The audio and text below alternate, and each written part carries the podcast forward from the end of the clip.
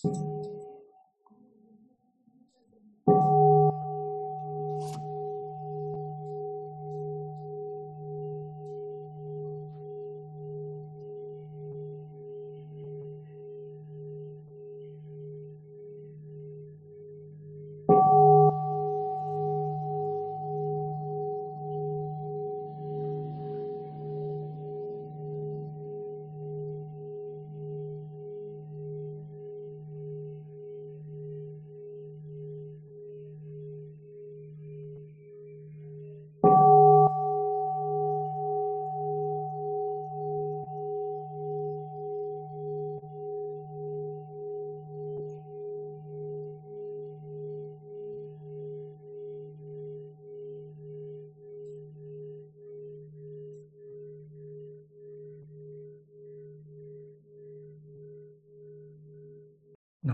Sư Bụt Sakyamuni, con kính bạch sư ông, kính bạch quý thầy, quý sư cô và kính thưa toàn thể đại chúng.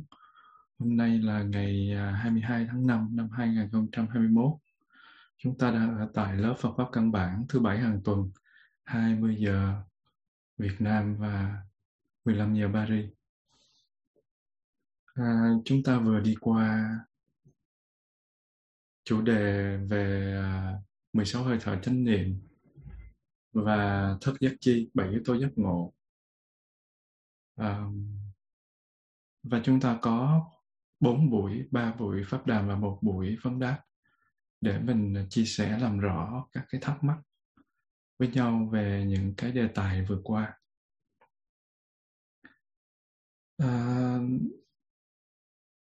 đáng lẽ lần này là mình chuyển sang một chủ đề mới nhưng mà bởi vì quý sư cô uh, có thông báo rằng là ở bên uh, chủ nhật buổi chủ nhật á, thì các thầy các sư cô không có ai chia sẻ về cái uh, đề tài Phật đản cả.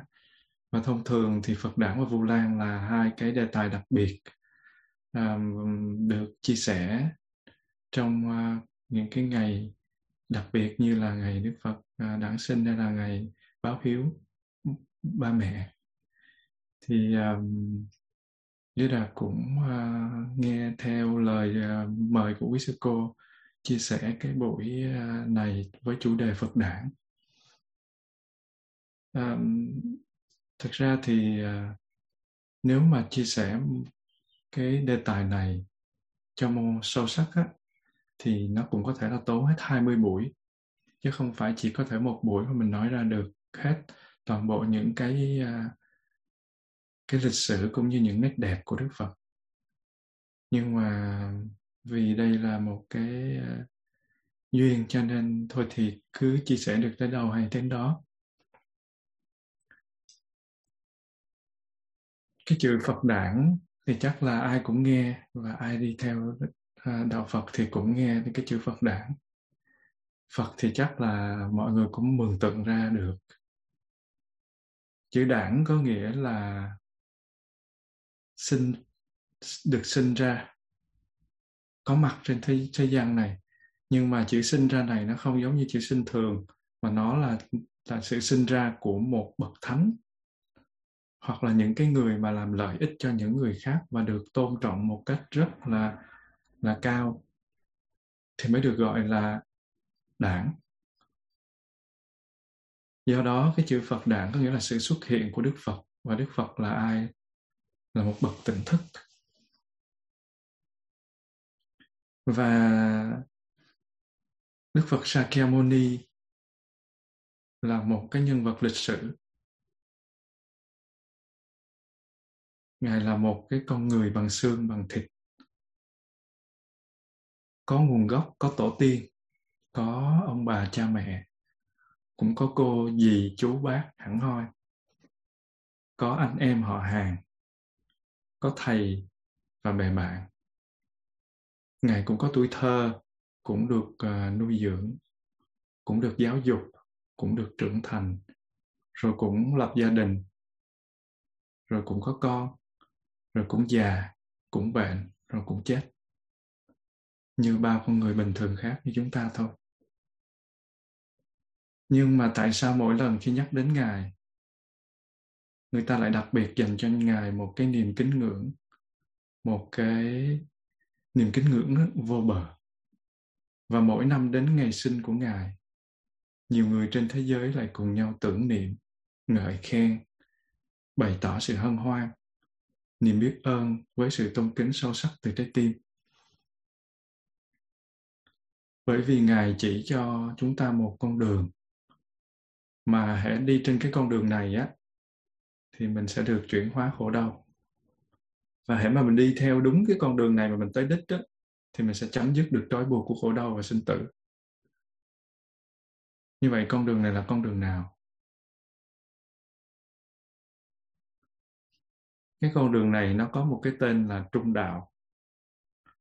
Nó được thiết lập trên nền tảng vững chắc của bốn sự thật màu nhiệm và 12 nhân duyên nó còn có tên là tứ diệu đế và thập nhị nhân duyên. Bốn sự thật màu nhiệm là tứ diệu đế và 12 nhân duyên là thập nhị nhân duyên. Nó như thật, đem lại ánh sáng giác ngộ. Nó như thật, đem lại ánh sáng giác ngộ có nghĩa là nó thực sự đem lại, chứ không phải chỉ là ảo tưởng. Nó đưa ra một cái nhân sinh quan và vũ trụ quan mới cho xã hội ấn độ, cổ đại, theo truyền thống vệ đà hàng ngàn năm trước. Và đó là một cái truyền thống đã gây ra bao nỗi chán nản thất vọng cho những người cầu mong các kinh nghiệm tâm linh khác và đức phật đã thổi một cái luồng gió mới đã đẩy một cái à, tầng bậc đưa cho một cái nhân sinh quan vũ trụ quan mới cho xã hội Ấn Độ cổ đại theo truyền thống Vệ Đà. Như vậy, cái con đường trung đạo này nó mang tên là gì? Bát chánh đạo. Nó lìa xa cái cực đoan của các phạm trù đối lập, đúng, sai, phải, trái, có, không, còn hay mất, hơn hay thua. Cho nên nó được gọi là trung đạo. Không phải nó nằm ở giữa mà gọi là trung. Không phải là một với 10 nó nằm ở số 5 mà gọi là trung. Trung có nghĩa là không vướng mắc. Nó lìa xa cực đoan của các cặp phạm trù đối đãi như vừa kể trên.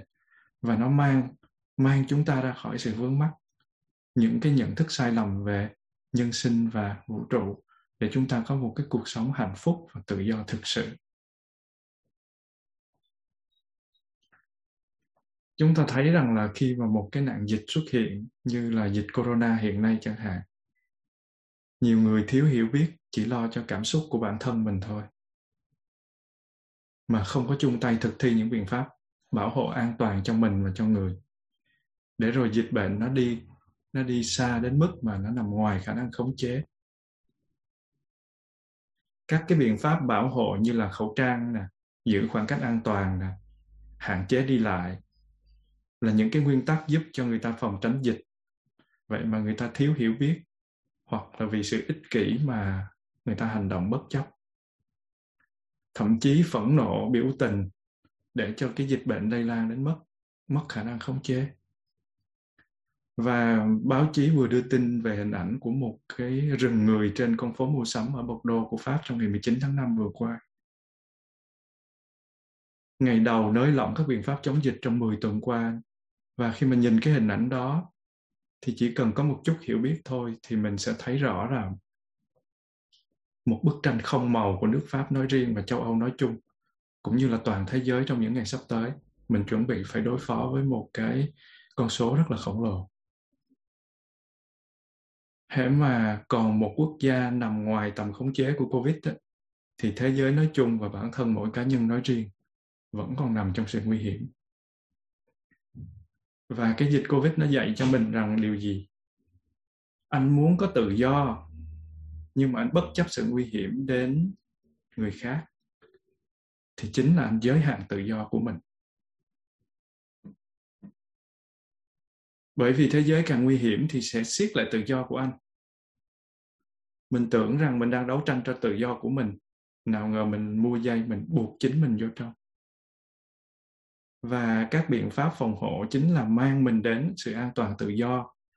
Và khi nào mình chưa hiểu được và chưa thực tập được điều đó, thì chừng đó mình sẽ không có tự do. Đó chính là sự tương tức. Ví dụ này để muốn nói lên điều gì? Cũng vậy, nếu mà mình thiếu sự hiểu biết á, thì đạo phật gọi điều đó là vô minh.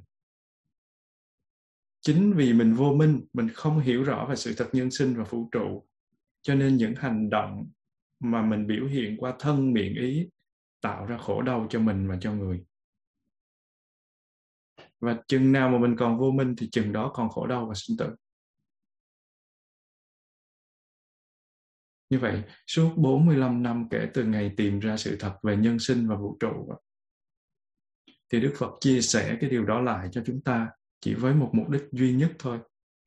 Đó là giúp chúng ta tìm lại hạnh phúc và tự do đích thực. Cho nên nói rằng là Đức Phật vì một nhân duyên lớn mà hiện ra nơi đời, đó là khai thị chúng sanh, ngộ nhập Phật tri kiến khai có nghĩa là mở. Bày ra. Thị có nghĩa là chỉ. Chúng sanh là những cái người mà do nhân duyên hợp thành. Để ngộ là hiểu biết và nhập là đi vào. Phật tri kiến có nghĩa là tri kiến phật cái thấy cái biết đúng của cái thấy cái biết. Cái thấy cái biết mang tính tỉnh thức. Không phải là của đức phật mà là tri kiến Phật chứ không phải là tri kiến của Phật. Điều đó có nghĩa là gì? Khai thị chúng sanh ngộ nhập Phật tri kiến là mở bày ra cho mọi người, cho mọi giới đến để mà thấy, mà hiểu, mà đi vào tri kiến Phật.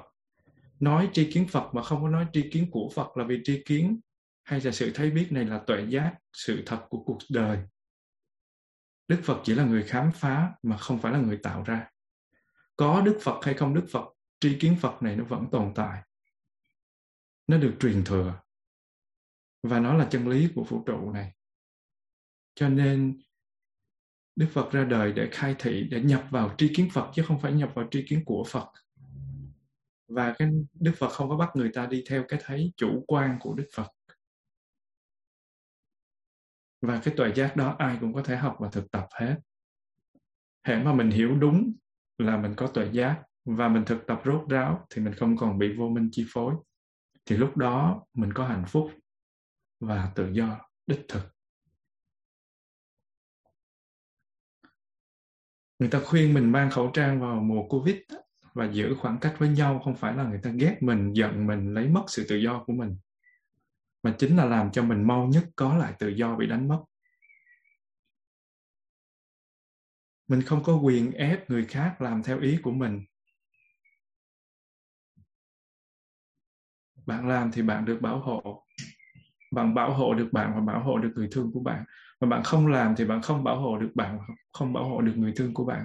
Kết quả nó nằm trong chính bàn tay của bạn. Nó nằm trong chính bàn tay của mình thôi. Cũng vậy, các phát minh của đức phật hay nói khác hơn là những nguyên tắc mà đức phật dạy mang lại hạnh phúc và tự do đích thực cho mình. Đức phật không muốn và đức phật cũng không có quyền ép mình làm theo những gì ngài dạy. Mình học và thực hành những gì ngài dạy thì mình có tuệ giác. Đó là sự hiểu biết như thật về cuộc sống. Và từ đó hành động của mình qua thân miệng ý nó không đem lại đau khổ cho mình và cho cho mọi người, đặc biệt là cho mình và cho những người thân của mình. Cho nên tin và đi theo con đường Phật dạy có nghĩa là học các quy tắc, học hiểu các quy tắc vận hành của thân tâm. Mà mình thay đổi các nhận thức sai lầm để rồi mình áp dụng thực hành sao cho các cái hành động từ thân miệng ý mang lại kết quả tốt đẹp cho mình và cho mọi người. Ở châu Âu và châu Mỹ khi đi mua một món đồ người ta cho phép mình trả lại trong vòng một tháng, có phải vậy không cả nhà? Và mình được bảo hành ít nhất là một năm. Điều đó cho người tiêu dùng một cái niềm tin sâu sắc là gì? Món đồ mà tôi mua không phải hàng giả và bảo đảm chất lượng. Cũng vậy đức phật dạy tin ta mà không hiểu ta thì cũng như phỉ bán ta. Như thế có nghĩa là gì? Muốn tin là phải hiểu được rõ ràng.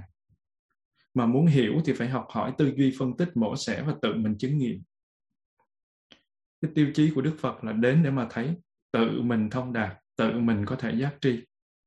Niềm tin đó là tịnh tính. Tịnh tính là một niềm tin thanh tịnh, là một niềm tin dựa trên sự hiểu biết trong sáng, rõ ràng, sâu sắc niềm tin đó là hàng thật, giá thật và đảm bảo chất lượng cho người tiêu dùng. Ở trên đời này không có cái gì ngẫu nhiên hình thành, ngẫu nhiên xảy ra hết. Cái việc gì cũng có vô số nguyên nhân kèm theo đó.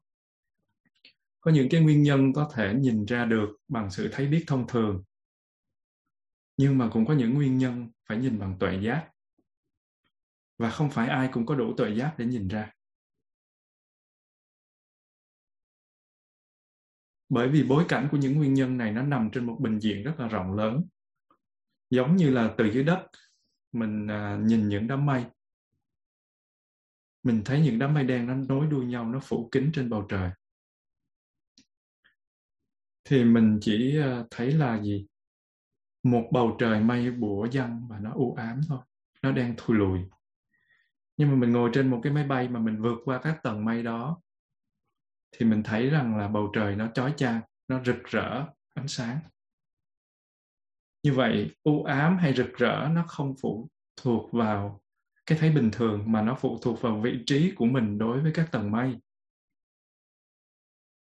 Cũng thế, hiểu được các nguyên nhân đó thì mình không phải phụ thuộc vào cái cấp độ nhận thức của mình. Các nguyên nhân đó nó không phụ thuộc vào cấp độ nhận thức của mình điều này nó đòi hỏi mình phải có tuệ giác kìa.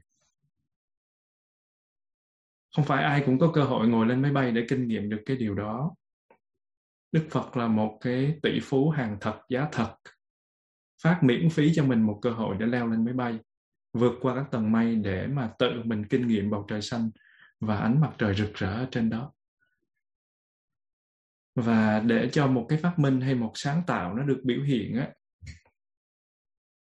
thì tư niệm thực đối với đối tượng vốn là những cái ước muốn mà phải hoạt động liên tục âm thầm trong tàn thức của mình, trong cái vô thức của mình. Không có phải ngẫu nhiên mà vô tình mà quả táo nó rơi để rồi người ta nhặt được cái lực hút của trái đất đâu. Nó cũng chẳng phải ngẫu nhiên mà người ta thốt lên một cái câu là không ai có thể tắm hai lần trên một dòng sông đâu. Nó không có ngẫu nhiên do vậy để có thể gọi là tri kiến phật á, thì thái tử siddhartha vốn là một cái cái vị thái tử đã trải qua nhiều kiếp sống miên mật tu hành rồi để bây giờ mới có cái gọi là đạo phật để cho mình tìm kiếm hạnh phúc và tự do chân thật. Cái gì nó cũng có giá của nó hết. Và cái ân tình đó nó không có dùng lẽ thường để trả được. Nó chỉ có thể nỗ lực miên mật thực tập chuyển hóa và mình phải đem cái sản phẩm giác ngộ của mình á mình dâng lên để mình bày tỏ tấm lòng. Trả không có nổi đâu.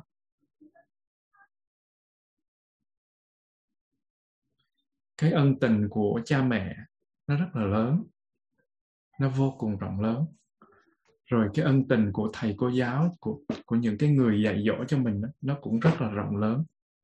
Trả cũng không có nổi nhưng mà cái ân tình của cái người mà dạy cho mình đi ra khỏi khổ đau phiền não không chỉ là kiếp này mà vô số kiếp, ân tình đó không có trả nổi, không bao giờ trả nổi hết. Cho nên vào cái ngày rằm tháng tư là ngày Phật đản thì người ta bày tỏ tấm lòng biết ơn đối với Đức Phật, đối với một cái người mà đã đem hết cái tâm tư tình cảm của mình.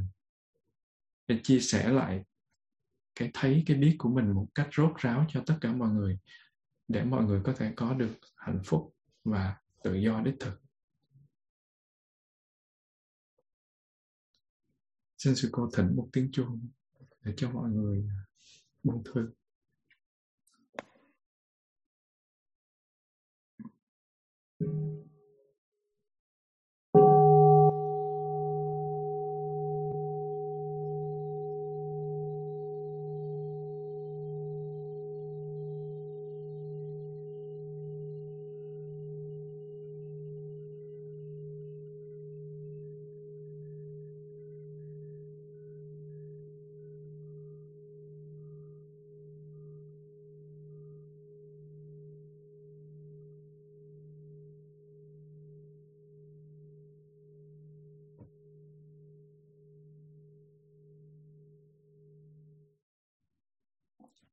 lịch sử Đức Phật.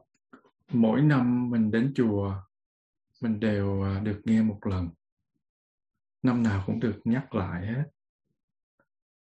Và mình à, có thể tự kể lại được rồi. Chỉ có điều là lịch sử của Đức Phật một cách chính thống thì rất là khó để mà nắm bắt hết. Bởi vì à, lịch sử của Ấn Độ ngày xưa viết rất là không rõ ràng, mà tạo ra rất là nhiều tranh cãi giữa các nhà khoa học, giữa các nhà khảo cổ, vân vân. Và cho tới ngày nay thì tuy là đã chứng minh Đức Phật là một nhân vật lịch sử và có rất là nhiều cái vấn đề đã được làm sáng tỏ, nhưng mà cũng có rất là nhiều vấn đề chưa được sáng tỏ. Và mỗi cái người đứng ở một góc độ lịch sử khác nhau thì người ta nhìn cái lịch sử của Đức Phật nó có hơi khác biệt. Cái uh, cái thành phố cái quê hương của Đức Phật là Kapilavastu Ca La Vệ. Cái nơi mà ngài sống 29 năm đầu tiên trong cuộc đời ở đó. Và nó nằm ở sát biên giới nó ngăn giữa nước à, Nepal và Cộng hòa Ấn Độ. Phụ vương của ngài là Suddhodana là vua tịnh phạn thuộc một cái bộ tộc Sakya. Và bộ tộc Sakya gồm các vị sắc đế lợi quý tộc thời bấy giờ là thành phần giai cấp cao sang là giai cấp uh, vua chúa võ tướng. Và hay hơn nữa là những cái vị đại thần lãnh trách nhiệm cai trị và xử án tại cái nước cộng hòa này. Và mọi người cũng biết á, là xã hội Ấn Độ nó có bốn giai cấp. Giai cấp thứ nhất đó là giai cấp bà la môn, giai cấp thứ nhì là sắc đến lợi, giai cấp thứ ba là phệ xá và giai cấp thứ tư là thủ đà la. Giai cấp bà la môn là giai cấp tu sĩ nắm về mặt tinh thần, quản lý mặt tinh thần của xã hội. Giai cấp sắc đế lợi là giai cấp vua chúa, quan quân, nắm về cái mặt chính trị, quân đội giai cấp phệ xá. Bây giờ thì mình gọi là thương nhân giai cấp giai cấp thương nhân. Và giai cấp này bây giờ rất là mạnh. Nhưng mà ngày xưa thì cũng không phải là yếu chỉ có điều là vẫn nằm dưới hai giai cấp. À, bà la môn và giai cấp sắc đế lợi là giai cấp tu sĩ và giai cấp vua chúa và đương nhiên giai cấp vệ xá này cũng có những vị rất là nổi tiếng, giống như ngài cấp cô độc là một một trong những cái người thuộc giai cấp này và ngài rất có tiếng trong trong kinh điển. Và giai cấp cuối cùng là giai cấp thủ đà la, đó là giai cấp nô lệ. Và như mọi người biết cái nô lệ là những cái người mà không có quyền đối với bản thân của mình, bị những giai cấp ở trên, đặc biệt là hai giai cấp trên. Là bóc lột và nhiều lúc là hành hạ rất là không dễ thương. Và không những chỉ có thời Đức Phật, mà cho tới thời bây giờ các giai cấp này vẫn còn tồn tại. Và sự chênh lệch giàu nghèo giữa bốn giai cấp này rất là lớn. Thế kỷ 21 rồi mà là vẫn còn như thế.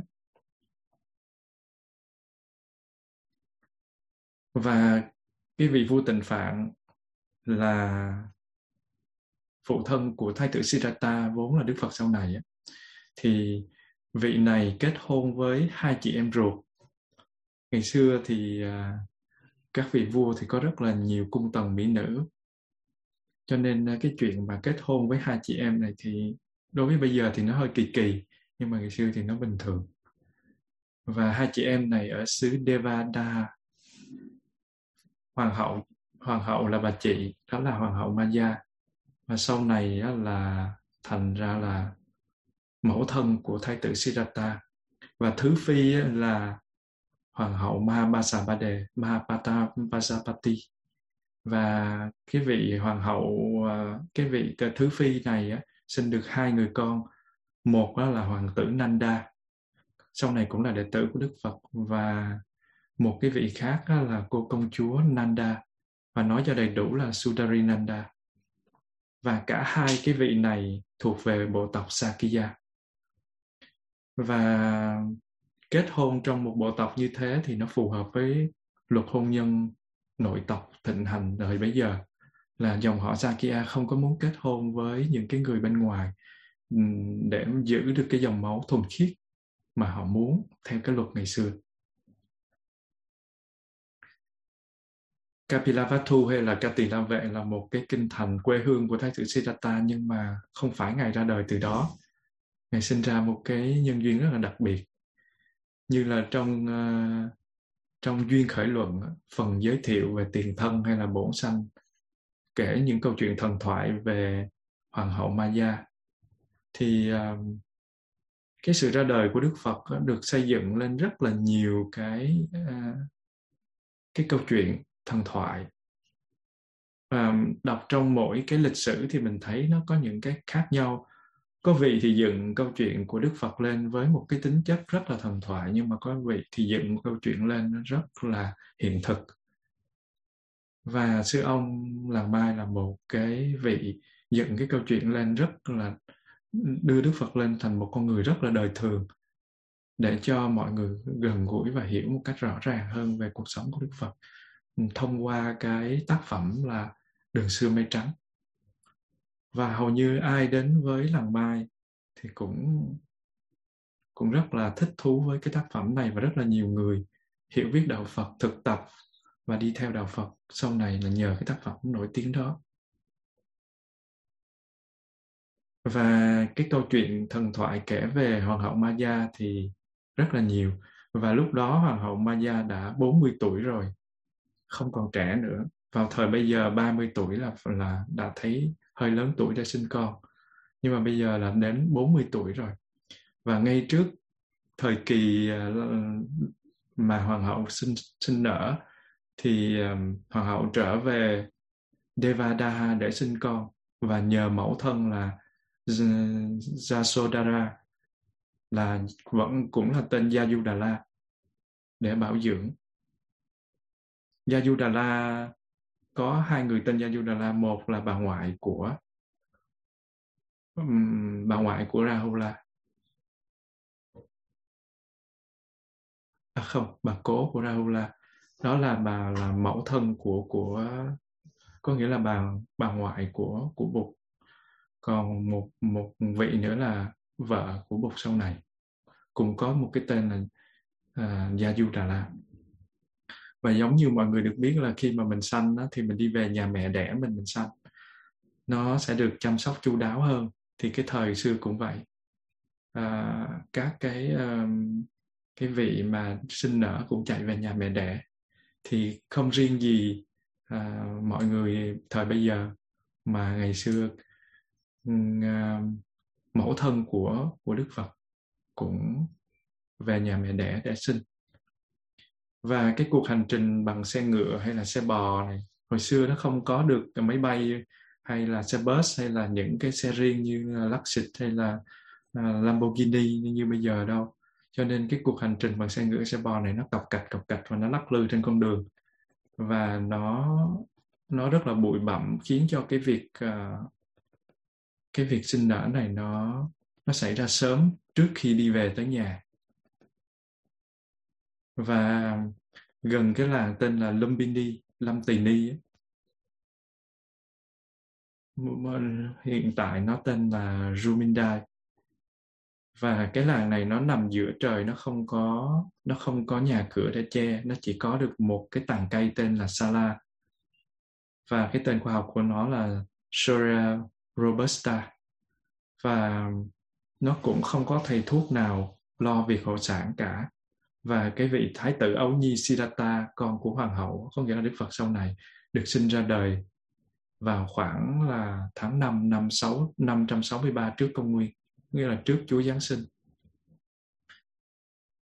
Cái vườn Lâm Tỳ Ni này được các cái nhà khảo cổ khai quật năm 1896 và cái di chỉ quan trọng nhất được tìm thấy ở nơi đó là một cái thạch trụ cao 6 mét rưỡi do hoàng đế à, Ashoka hay còn gọi là A Dục dựng năm 245 trước công nguyên. Vị hoàng đế này là một vị hoàng đế nổi tiếng uh, của Ấn Độ lúc bấy giờ sau thời kỳ Đức Phật vài trăm năm và cái trụ đó là do vua dựng lên và trên cái trụ đó có ghi là 25 năm sau khi lên ngôi thì quốc vương Devanampiya Piyadasi có nghĩa là cái vị vua tên là thiện thiện ái thiện kiến tức là vua A Dục á, ngự đến đây chiêm bái vì Đức Phật Thích Ca Mâu Ni cái bậc hiền nhân của bộ tộc Thích Ca đã đản sinh tại đây. Và cái vị vua này ban sắc lệnh là khắc một cái tượng bằng đá và dựng một cái thạch trụ.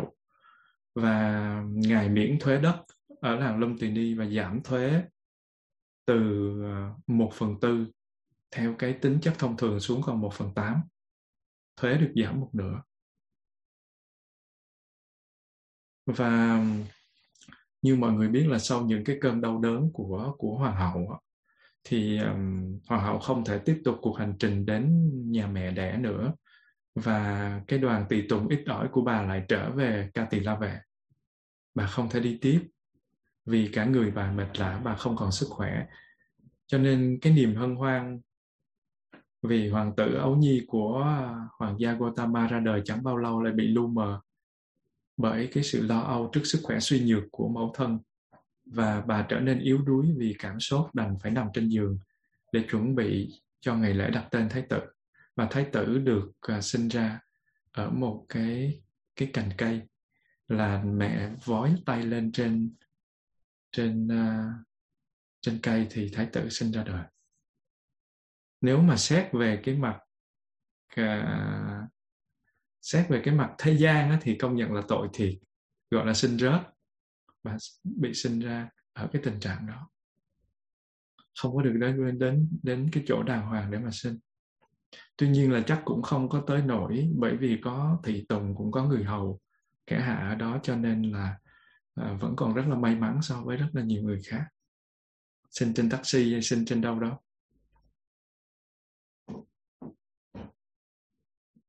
Và bởi vì cái sức khỏe của vị hoàng hậu này nó bị uh, giảm trầm trọng cho nên là bà phải uh, nằm yên để nghỉ và chuẩn bị cho cái lễ đặt tên cho thái tử.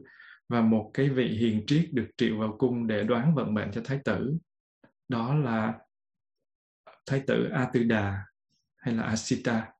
Một cái vị uh, hoàng thân quốc thích rất là được hoàng hoàng tộc Gautama quý trọng.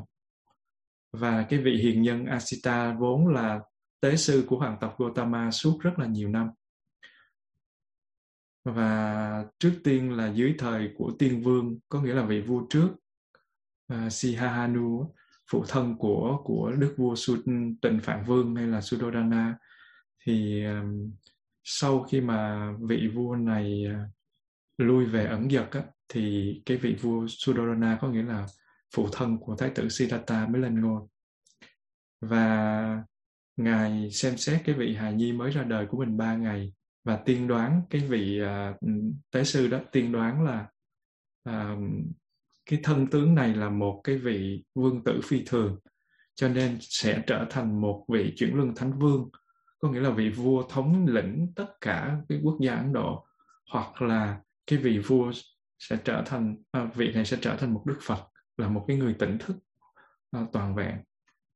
Và cái vị à, tiên Atida này ứa nước mắt bởi vì vị này rất là lớn tuổi rồi và vị này sẽ không có thể thấy được thái tử Siddhartha thành Phật. Cho nên ngài khóc và ngài dặn cái cháu trai của mình là Nalaka là nhớ về sau phải làm đệ tử của cái vị Phật tương lai này và hai hôm sau tám vị bà la môn cử hành cái lễ đặt tên cho thái tử và đặt tên thái tử là Siddhartha có nghĩa là người thành tựu cái người mà có thể làm được những điều mình muốn. Và các vị này cũng tuyên đắng về những cái việc trọng đại trong cuộc đời của thái tử hoặc là sẽ thành bậc giác ngộ trên đường đạo hoặc sẽ là một cái vị đại vương uh, rất là vinh quang rất là có nhiều danh vọng. Và cái vị trẻ nhất trong các vị bà la môn này tên là kiều trần như. Kodana mà vị Kiều Trần Như như mọi người đã từng biết đó, là một cái người mà 30 năm sau là đệ tử của Đức Phật, để trở thành đệ tử của Đức Phật. Và đối với hòa hậu Maya thì à, khi mà cái lễ đặt tên của Thái tử kết thúc thì nó cũng kết thúc luôn phần đời của bà và bảy ngày sau khi sinh thái tử ra thì cũng như nhiều cái vị khác ở trong xứ nhiệt đới thì bà cũng lặng lẽ qua đời trong một cái sự nhẹ nhàng không có than vãn. Tuy nhiên thái tử Siddhartha không lớn lên trong cái cảnh thiếu mẹ. Bà di mẫu là Mahabasa Ba Đề là di mẫu của thái tử có là em của mẹ em ruột của mẹ cũng là à, thứ phi của vua có nghĩa là dì của mình là vừa làm kế mẫu vừa là gì cũng vừa là cái người mà thương yêu chăm sóc thái tử trong lúc à, chính bà cũng vừa sinh ra thái tử Nanda sau đó mấy ngày. Như vậy cái cái um, cái câu chuyện được kể là bà giao con mình cho vũ mẫu và bà dành hết thời gian của bà để bà bà tận tụy săn sóc cho thái tử Siddhartha. Một cái điều quả thật là rất là vĩ đại nhưng mà may mắn là hai chị em ruột, chứ không biết nếu là thứ phi khác thì không biết sẽ ra sao. Nói về cuộc đời của thái tử Siddhartha thì ờ, vì là thái tử cho nên chắc chắn là hưởng được những cái ờ, cái dạng đối đãi đặc biệt trong hoàng cung. Cái này mình không cần phải bàn tới. Và trong tư thất của vua tịnh phạn vương á, thì ờ, như chúng ta đã biết là thay đổi theo ba mùa. Là mùa đông mùa hạ và mùa mùa mùa xuân hạ thu đông. Bốn mùa nhưng mà đây là thay đổi theo mùa uh, mùa đông mùa hạ và mùa mưa. Ở Ấn Độ cái mùa mùa mùa, mùa của Ấn Độ nó mùa hạ nó rất là nóng cho nên người ta ngủ trên sân thượng có mái che và uh, tùy theo mỗi mùa mà thái tử Siddhartha được có những cái chỗ ở riêng có, có rất là nhiều cung điện. Và theo lời của của thái tử thì ngài rất là được nuông chiều và hết sức là được chiều chuộng bởi à, hoàng cung. Được chiều chuộng như thế nhưng mà không phải giống như mình chiều là hư mà Đức Phật Thái tử Siddhartha nhận thức rằng cuộc đời không phải lúc nào cũng cũng có lạc thú, cũng đem đến lạc thú. Và đằng sau mọi hạnh phúc á, thì đều có khổ đau và vô thường. Và những cái đó nó rình rập nó không phải chỉ đập mạnh vào cái cái uh, sự hiểu biết của thái tử. Lần đầu tiên trước khi ngày xuất gia như là truyền thuyết vẫn thường kể là phải đợi khi thấy uh, uh, bốn cửa thành ra khỏi bốn cửa thành thấy bốn trường hợp sinh lão bệnh tử thì ngài mới nhận thức được. Mà những nhận thức ấy thực sự nó đã lớn lên trong thái tử từ thời niên thiếu từ lúc mà ngài còn nằm trong một cái gia đình ấm cúng không có không có thấy được nỗi đau bên ngoài. Sau khi mà Đức Phật uh, thành đạo á, thì Đức Phật có dạy ở trong kinh là này các tỳ kheo ta sẽ sống ta đã sống một cuộc đời rất được nuông chiều trong cung phụ vương. Và này các vị tỳ kheo giữa cuộc đời đầy hạnh phúc tư tưởng này thường nảy lên trong trí của ta. Quả thật một kẻ chỉ biết sống đời thế tục hoàn toàn kẻ ấy bị tuổi già chi phối lại rất chán ngán khi thấy một người già nua. Song phần ta cũng bị tuổi già chi phối và không thể thoát ly được chuyện ấy. Nghĩ như thế này, các vị tỳ kheo, mọi lạc thú về tuổi trẻ đều rời bỏ ta. Quả thật, một kẻ chỉ sống, chỉ biết sống đời thế tục hoàn toàn, chính kẻ ấy phải bị bệnh tật chi phối, lại rất chán ngán khi thấy một, một người bệnh hoạn. Song phần ta cũng phải bệnh tật chi phối và không thể thoát khỏi chuyện ấy Nghĩ như thế, này các tỳ kheo, mọi lạc thú về thể lực đều rời bỏ ta. Quả thật một kẻ chỉ biết sống đời thế tục hoàn toàn, chính kẻ ấy phải chịu cái chết chi phối, lại rất chán ngán khi thấy một tử thi. Song ta cũng phải bị cái chết chi phối và không thể thoát được chuyện ấy. Nghĩ như thế này các tỳ kheo, mọi lạc thú đời sống đều rời bỏ ta. Ngay trong cái ngôn ngữ trịnh trọng của kinh điển này á, thì mình cũng nhận thấy là gì? Tác động của của cái kinh nghiệm đầu đời của Đức Phật rất là sâu sắc, của Thái tử rất là sâu sắc. Trong một cái uh, xứ cận nhiệt đới như thế, cái cái cái uh, cái cái, cái xứ của ngài thì những cái người bạn của ngài đương nhiên ngài sẽ thấy được cái sanh lão bình tử là vừa vui trò chuyện hôm nay thì mình thình lình mình bị sốt rét cướp mất mạng hay bị rắn độc cắn chết hay là bị hổ dữ vồ tan sát thì các tư tưởng như thế của thái tử Siddhartha không có phải là xa lạ. Cho nên điều đó rất là hợp lý và phổ biến. Qua cái sự phát biểu của Đức Phật như thế trong kinh, thì rõ ràng mình thấy là không phải đợi đến bốn cửa thành. Không hề đợi đến bốn cửa thành. Và hôn nhân của thái tử thì khi mà thái tử 16 tuổi năm đó là năm 547 trước công nguyên, thì phụ vương quyết định ràng buộc cái vị thái tử này với cái đời sống thế tục bởi vì thái tử thái tử có những cái đặc điểm rất là lạ là bởi vì rất là trầm ngâm, rất là trầm, không không có không có active như là người ta. Và dĩ nhiên đó là một cái cuộc hôn nhân được sắp đặt mà đôi bên nam nữ không được hỏi ý kiến. Ngày xưa không có phải giống như bây giờ mình thích ai là mình yêu người đó, mình tới mình bắt cha mẹ mình cưới đâu. Cha mẹ đặt đâu là con ngồi đó nhưng mà may mắn thay trong trong kinh điển vẫn cho thấy là không phải hai vị này không quyến luyến nhau hai vị này cũng thương nhau. Và theo các tập quán hôn nhân nội tộc và ngoại tộc á, thì à, một thiếu nữ trong gia tộc lớn hơn được tuyển chọn đó là cháu gái của thân mẫu và di mẫu ngài con gái của vua Supabuddha nàng có tên là Yajudala giống như tên bà ngoại của thái tử và một số kinh thì gọi à, gọi cái vị công chúa này là mẫu thân của Rahula sau này. Và nàng có một cái tuổi đời bằng với thái tử. Và nhạc phụ tương lai của ờ, thái tử Siddhartha thì cũng làm khó dễ vì không muốn con gái mình yêu và kết duyên với một thanh niên hay suy tư lại không ham việc quân sự. Bởi vì thái tử rất là ít ham việc quân sự, cho nên cái việc mà ở trong kinh mô tả là cung kiếm này nọ thế kia đó, thì thái tử ít quan tâm đến vì vậy cho nên à, cái vị à, này mới làm khó dễ với thái tử. Và nhưng mà cuối cùng thì thái tử cũng phải chứng tỏ rằng ngài có đầy đủ tài năng về cung kiếm thao lược quân sự vân vân.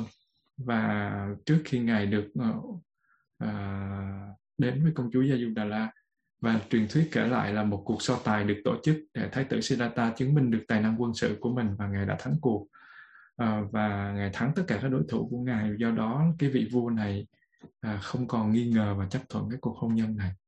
Nghe tưởng chừng như là thái tử thì dễ dàng nhưng mà thực sự cũng là rất là khó khăn để mà có được công chúa Gia Du Đà La và khi mà mình đọc trong cái kinh điển thì mình thấy là ngài cũng tuy là trầm ngâm nhưng mà à, mình nghĩ là ngài à, chắc là không có không có yêu thương công chúa hay là à, chắc là luôn luôn tâm luôn luôn hướng về với đạo với với con đường. Đương nhiên đúng là như thế nhưng mà cái người trẻ tuổi và à, công chúa thì rất là đẹp. Thì nói một cách chân thật là ở trên đời không có cái gì mà quấn chân người đàn ông bằng người đàn bà và ngược lại. Cho nên đó là thái tử đã sau này đức phật đã đã nói một cái câu là gì? À, không có cái gì trói buộc tâm hồn người đàn ông bằng người đàn bà. Ở trong kinh tăng chi bộ đức phật đã nói như thế. Khi nói như thế có nghĩa là cái gì? Đức phật vẫn yêu vẫn yêu à, vợ của mình có nghĩa là ừ, công chúa gia du đà la yêu mới hiểu được điều đó yêu mới phát biểu được điều đó chứ không yêu không phát biểu được. Xong sau đó thì à, thái tử à, vẫn à, vẫn là sống với công chúa. Nhưng mà thực sự thì nếu như mà là một vị thái tử bình thường thì chắc là sống trong đời dung lụa đó ngài đã không có không có màng đến những cái việc à, à, tu học làm gì. Nhưng mà thái tử lại rất là khác người không cho phép các cái dục lạc lôi mình đi quá xa khỏi những cái à, suy tư của mình trước kia. Dẫu, dẫu sao đi nữa thì cái cuộc hôn nhân ấy không có đi đến việc sinh con suốt 13 năm. Có nghĩa là từ 16 tuổi cho tới 29 tuổi suốt 13 năm đó hai vị không có sinh con.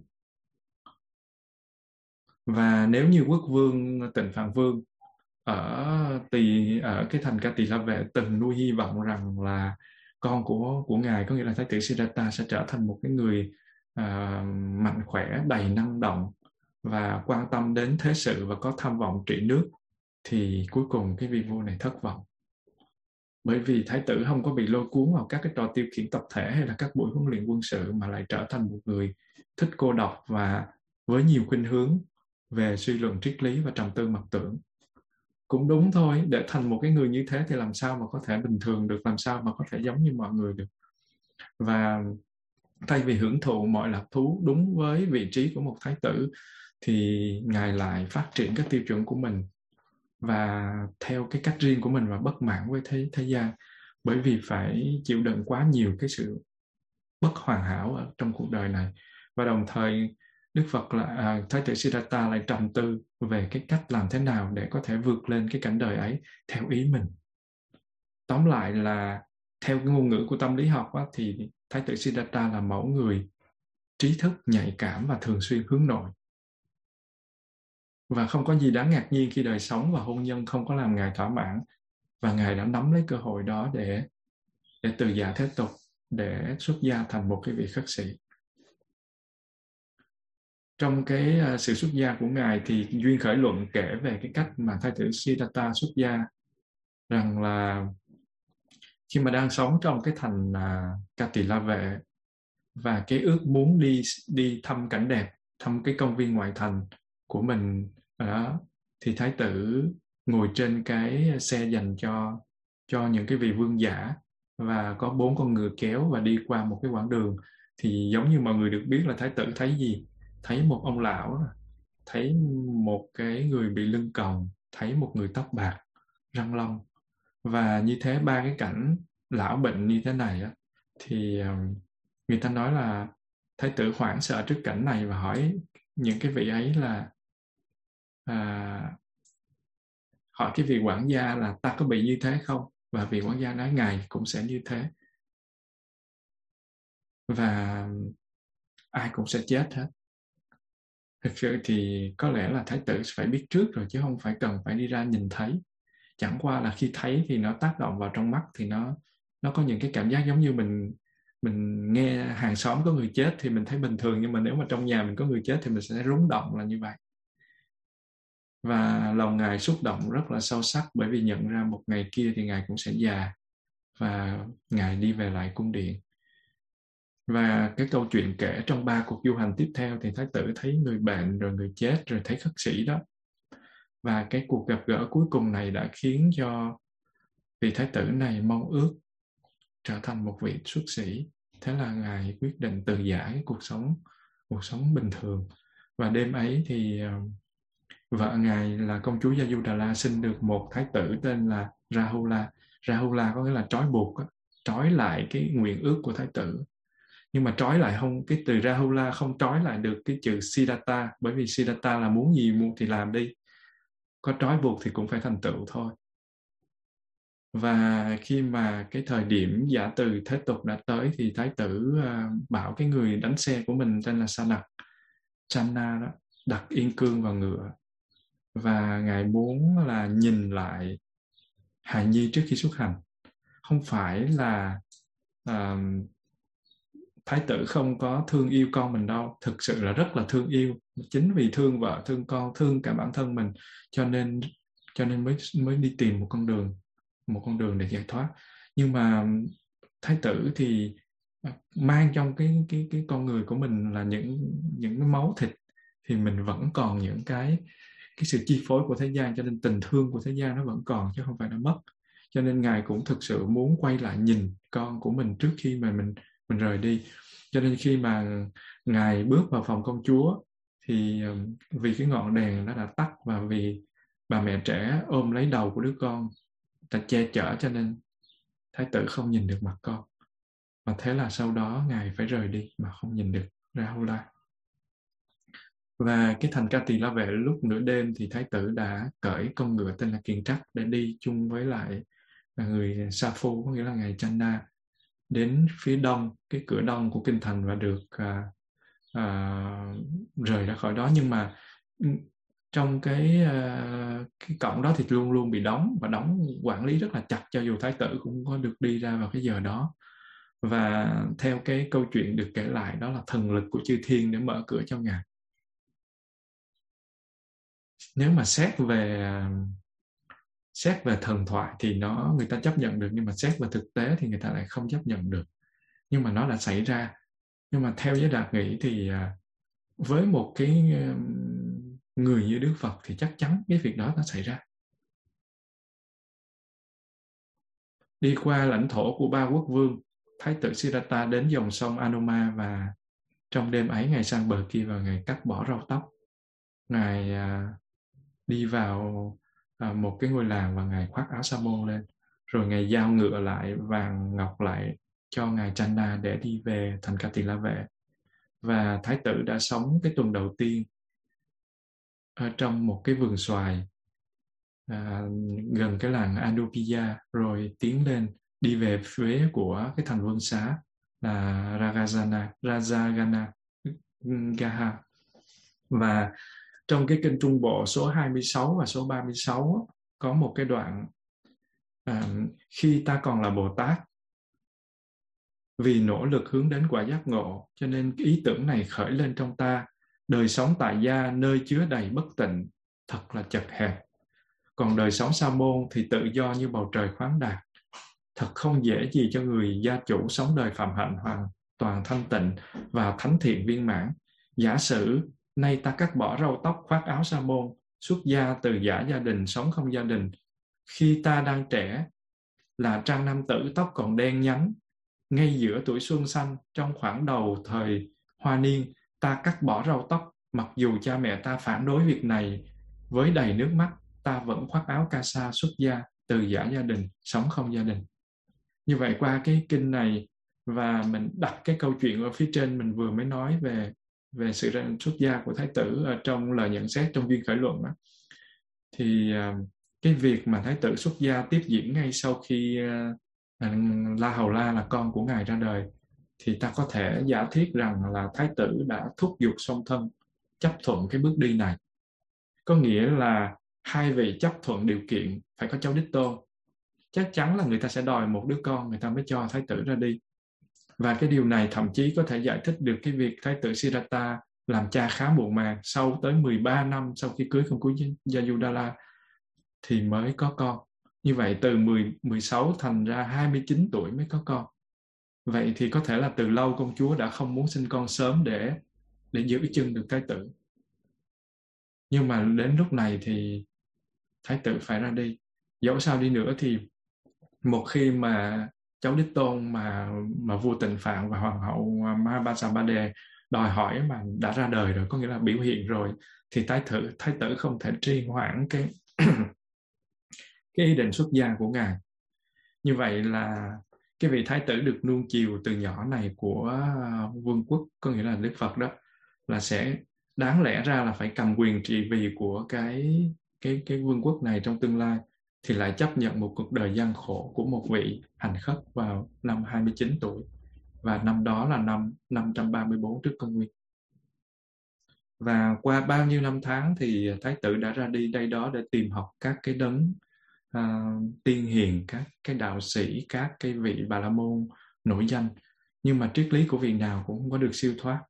Cho nên Thái tử đành phải bỏ đi nơi khác, kể cả hai vị thầy uh, Alara Kalama và vị Uddaka hai vị đạt tới một cái tầng thiền rất là cao, nhưng mà khi chứng đạt được các tầng thiền đó, thì ờ, thái tử Siddhartha vẫn không thỏa mãn, bởi vì nó không đưa mình đến giải thoát. Xin sư cô thỉnh một tiếng chuông cho mọi người à, buông thư.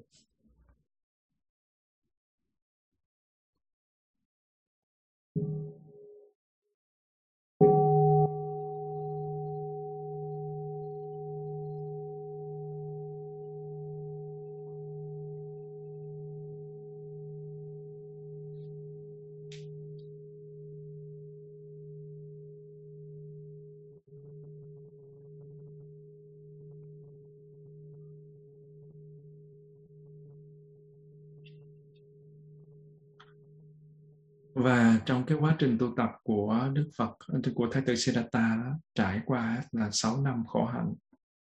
Và khi mà Thái tử dấn thân trên con đường khổ hạnh thì đến một cái khu rừng um, gần cái làng gọi là Orovila binba đó cũng gọi là Dukkara Kriya và nó có cái nghĩa là khổ hạnh lâm. Ở chỗ đó là một cái khu rừng mà ai đến cái khu rừng đó cũng tu hành khổ hạnh. Và sự tu khổ hạnh là ép sát rất là nhiều à, về vấn đề ăn mặc ở. À, từ à, cái việc mà chịu đựng nóng lạnh chịu đựng à, thức ăn những cái thức ăn à, ít ỏi cộng với là những cái việc làm hành hạ sát thân. Cho nên cái cái khu đó khu rừng đó được gọi là khổ hạnh lâm. Và nơi đó có một cái con sông uh, Naira Nairanjani, à, cái bên bên tháp núi của thành vương xá và cái như đức phật mô tả đó là ở đó có một cái cảnh trí rất là đẹp rất là hữu tình và thái tử đã cùng với năm người bạn đồng tu ở đây 6 năm và trong năm người đó thì có một vị tên là Kiều Trần Như vốn là bà la môn nhỏ nhất ngày xưa à, mà mình đã vừa nói ở trên là sau 30 năm mới gặp lại Đức Phật đó. Và vị này cũng lúc này cũng đã khá lớn tuổi rồi. Lúc mà Đức Phật ra đời thì vị này đã trưởng thành mà lúc mà Đức Phật đã 30 thì vị này bắt đầu là lớn tuổi. Thì à, vị này cùng với bốn vị nữa cùng tu tập với Thái tử. Và Thái tử tu ép sát cho đến nỗi gầy gò ốm yếu và có khi tưởng là sắp đi theo tử thần luôn, mà thực sự không hề đạt một cái kết quả nào hết và đức Ờ, thái tử nghĩ là thân thể có khỏe mạnh thì tinh thần mới sảng khoái được. Nếu mà quá sung sướng hay là quá cực khổ thì nó không phải là lối tu chân chính. Cho nên con đường dẫn đến giải thoát thì phải tránh xa hai cái cực đoan này, không thể nào đi theo hai cực đoan này. Và có có như trong kinh mô tả là cái thân thể của thái tử giống như là bộ da, một xương, nó không có thịt nữa. Có thể rờ thấy xương sườn, có thể đếm được xương sườn và thái tử Siddhartha sau này chia sẻ là trong suốt 6 năm khổ hạnh đó thì ngài nói là không có ai có thể khổ hạnh hơn ngài nữa. Có thể hành xác một cách giả man như vậy. Nhưng mà lại không có được một cái gì hết, cho nên ngài phải buông. Và có một hôm thì à, nàng Sujata con gái của Nadika, vợ của trưởng giả Senadi Senani, thấy ngài đã xuống xuống sức khỏe cái sức khỏe mình trở nên trầm trọng rồi thì mới um, khuấy cho ngài một cái uh, một cái à, bát sữa sữa mật ong. Và đựng trong một cái bát bằng vàng để dân cúng lên. Và ngài ăn xong bát sữa thì ngài lại thấy khỏe. Và đương nhiên năm cái người đi theo ngài đồng tu đó thì cảm thấy rất là bất bình nghĩ rằng là thái tử đã lui về rồi không còn tu khổ hạnh nữa không còn đi trên cái con đường này nữa. Và năm vị này lánh đi sang cái thành ba la nại để ẩn tu trong cái rừng tên là à, uh, Mragada là Lộc Uyển và ngày lúc ấy thì một mình một bóng đến xứ Goza trải một cái nệm cỏ bên gốc cây bồ đề. Và ngồi thiền định ở đó và tự thề với lòng rằng là nếu mà ta ngồi đây mà ta không tìm ra đạo màu á thì ta sẽ à, dù có thịt nát xương ta thì ta cũng sẽ không rời bỏ chỗ này. Và trong suốt 49 ngày à, quán chiếu suy tưởng tư duy phân tích đó, thì đến ngày cuối cùng khi mà à, vầng sao mai vừa hiện lên giữa cái bầu trời lộng lẫy à, xanh thẳm đó đó thì ngài thấy là thân tâm ngài trở nên vắng lặng và sáng suốt và tất cả các phiền não đều rũ sạch hết, giải quyết một lần những cái à, thắc mắc, những cái điều huyền bí của vũ trụ về con người, về quan điểm sống chết, về tâm lý, về vật thể, vân vân. Và lớp lớp cái điềm lành nó hội tụ dưới cái gốc cây bồ đề đó, người ta nói là trái đất là rung chuyển là gió vần vũ, mưa vần vũ để mà để mà chúc mừng. Và ngài đã thành một cái vị tỉnh thức gọi là Đức Phật với là danh hiệu là Sakyamuni, gọi là Thích Ca Mâu Ni. Và năm ấy thì ngài đúng 35 tuổi đời. Và cái kinh thánh cầu của kinh Trung Bộ số 26 tên là Ariza Parijestana Sana Sutta. Kinh số 26 thì Đức Phật có đoạn kể như thế này. Chính miệng Đức Phật kể là, này các tỳ khưu, ta kẻ đi tìm cái gì chí thiện tìm cầu vô thượng tối thắng đạo lộ hướng đến tịch mịch tuần tự du hành tại nước Magadha và đến tụ lạc Ujuvela. Tại đây ta thấy có một địa điểm khả ái, một khóm rừng thoải mái, có con sông trong sáng, chảy gần. Với một chỗ lội qua dễ dàng khả ái và chung quanh có làng mạc bao bọc dễ dàng và đi khất thực. Này các tỳ khưu, rồi ta tự nghĩ, thật là một địa điểm khả ái, một khóm rừng thoải mái có con sông trong sáng chảy gần, với một chỗ lội qua dễ dàng khả ái và chung quanh có làng mạc bao bọc dễ dàng khi khất thực. Thật là một chỗ vừa đủ cho một thiện nam tử tha thiết, tinh cần có thể tinh tiến. Và này các tỳ khưu, ta ngồi xuống tại chỗ ấy và nghĩ, thật là vừa đủ để tinh tiến, rồi này các tỳ khưu, ta tự mình bị sinh. Sau khi biết rõ sự nguy hại của cái bị sinh, tìm cầu cái không sinh, vô thường an ổn, khỏi cái khổ ách niết bàn, và đã chứng được cái không sinh vô thường an ổn khỏi các khổ ách niết bàn. Tự mình bị già sau khi biết rõ sự nguy hại của cái bị già tìm cầu cái không già vô thường an ổn khỏi khổ ách niết bàn và đã chứng được cái không già vô thường an ổn khỏi khổ ách niết bàn. Tự mình bị bệnh sau khi biết rõ sự nguy hại của cái bị bệnh tìm cầu cái không bệnh vô thường an ổn khỏi cái khổ ách niết bàn và đã chứng được cái không già vô thượng an ổn khỏi các khổ ách niết bàn. Tự mình bị chết sau khi biết rõ sự nguy hại của cái bị chết, tìm cầu cái không chết vô thượng an ổn khỏi cái khổ ách niết bàn và chứng được cái không chết vô thượng an ổn khỏi khổ ách niết bàn. Tự mình bị sầu sau khi biết rõ sự nguy hại của cái bị sầu, tìm cầu cái không sầu vô thượng an ổn khỏi cái khổ ách niết bàn và đã chứng được cái vô sầu vô thường an ổn khỏi cái khổ ách niết bàn. Tự mình bị ô nhiễm. Sau khi biết rõ sự nguy hại của cái ô nhiễm, tìm cầu cái không ô nhiễm, vô thường an ổn khỏi các khổ ách niết bàn và đã chứng được cái không ô nhiễm, vô thường an ổn khỏi khổ ách niết bàn. Và và tri, và kiến khởi lên nơi ta.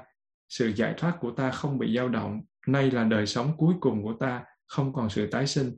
Này các tỳ khưu, rồi ta suy nghĩ như sau pháp này do ta chứng được thật là sâu kín khó thấy khó chứng tịch tịnh cao thượng siêu lý luận vi diệu. Chỉ người trí mới hiểu thấu. Còn quần chúng thì phần nhiều ưa ái dục khoái ái dục ham thích ái dục. Đối với quần chúng ưa ái dục khoái ái dục ham thích ái dục. Đối với quần chúng uh, ưa ái dục khoái ái dục ham thích ái dục thật khó mà thấy được định lý.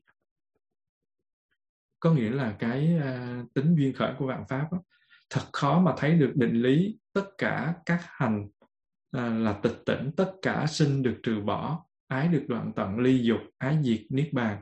Nếu nay ta thuyết pháp mà các người khác không hiểu ta như vậy thời ta thật khổ não. À, như vậy thật bực mình cho ta này các tỳ khưu rồi là các bài kệ bất khả tư nghì từ trước chưa từng được nghe được khởi lên nơi ta sao ta nói chính pháp được chứng ngộ khó khăn, những ai còn tham sân khó chứng ngộ pháp này? Được ngược dòng thâm diệu, khó thấy thật tế nhị, kẻ ái nhiễm vô minh, không thấy được pháp này. Rồi này các tỳ khưu, với những suy tư như vậy, tâm của ta hướng về vô vi thụ động.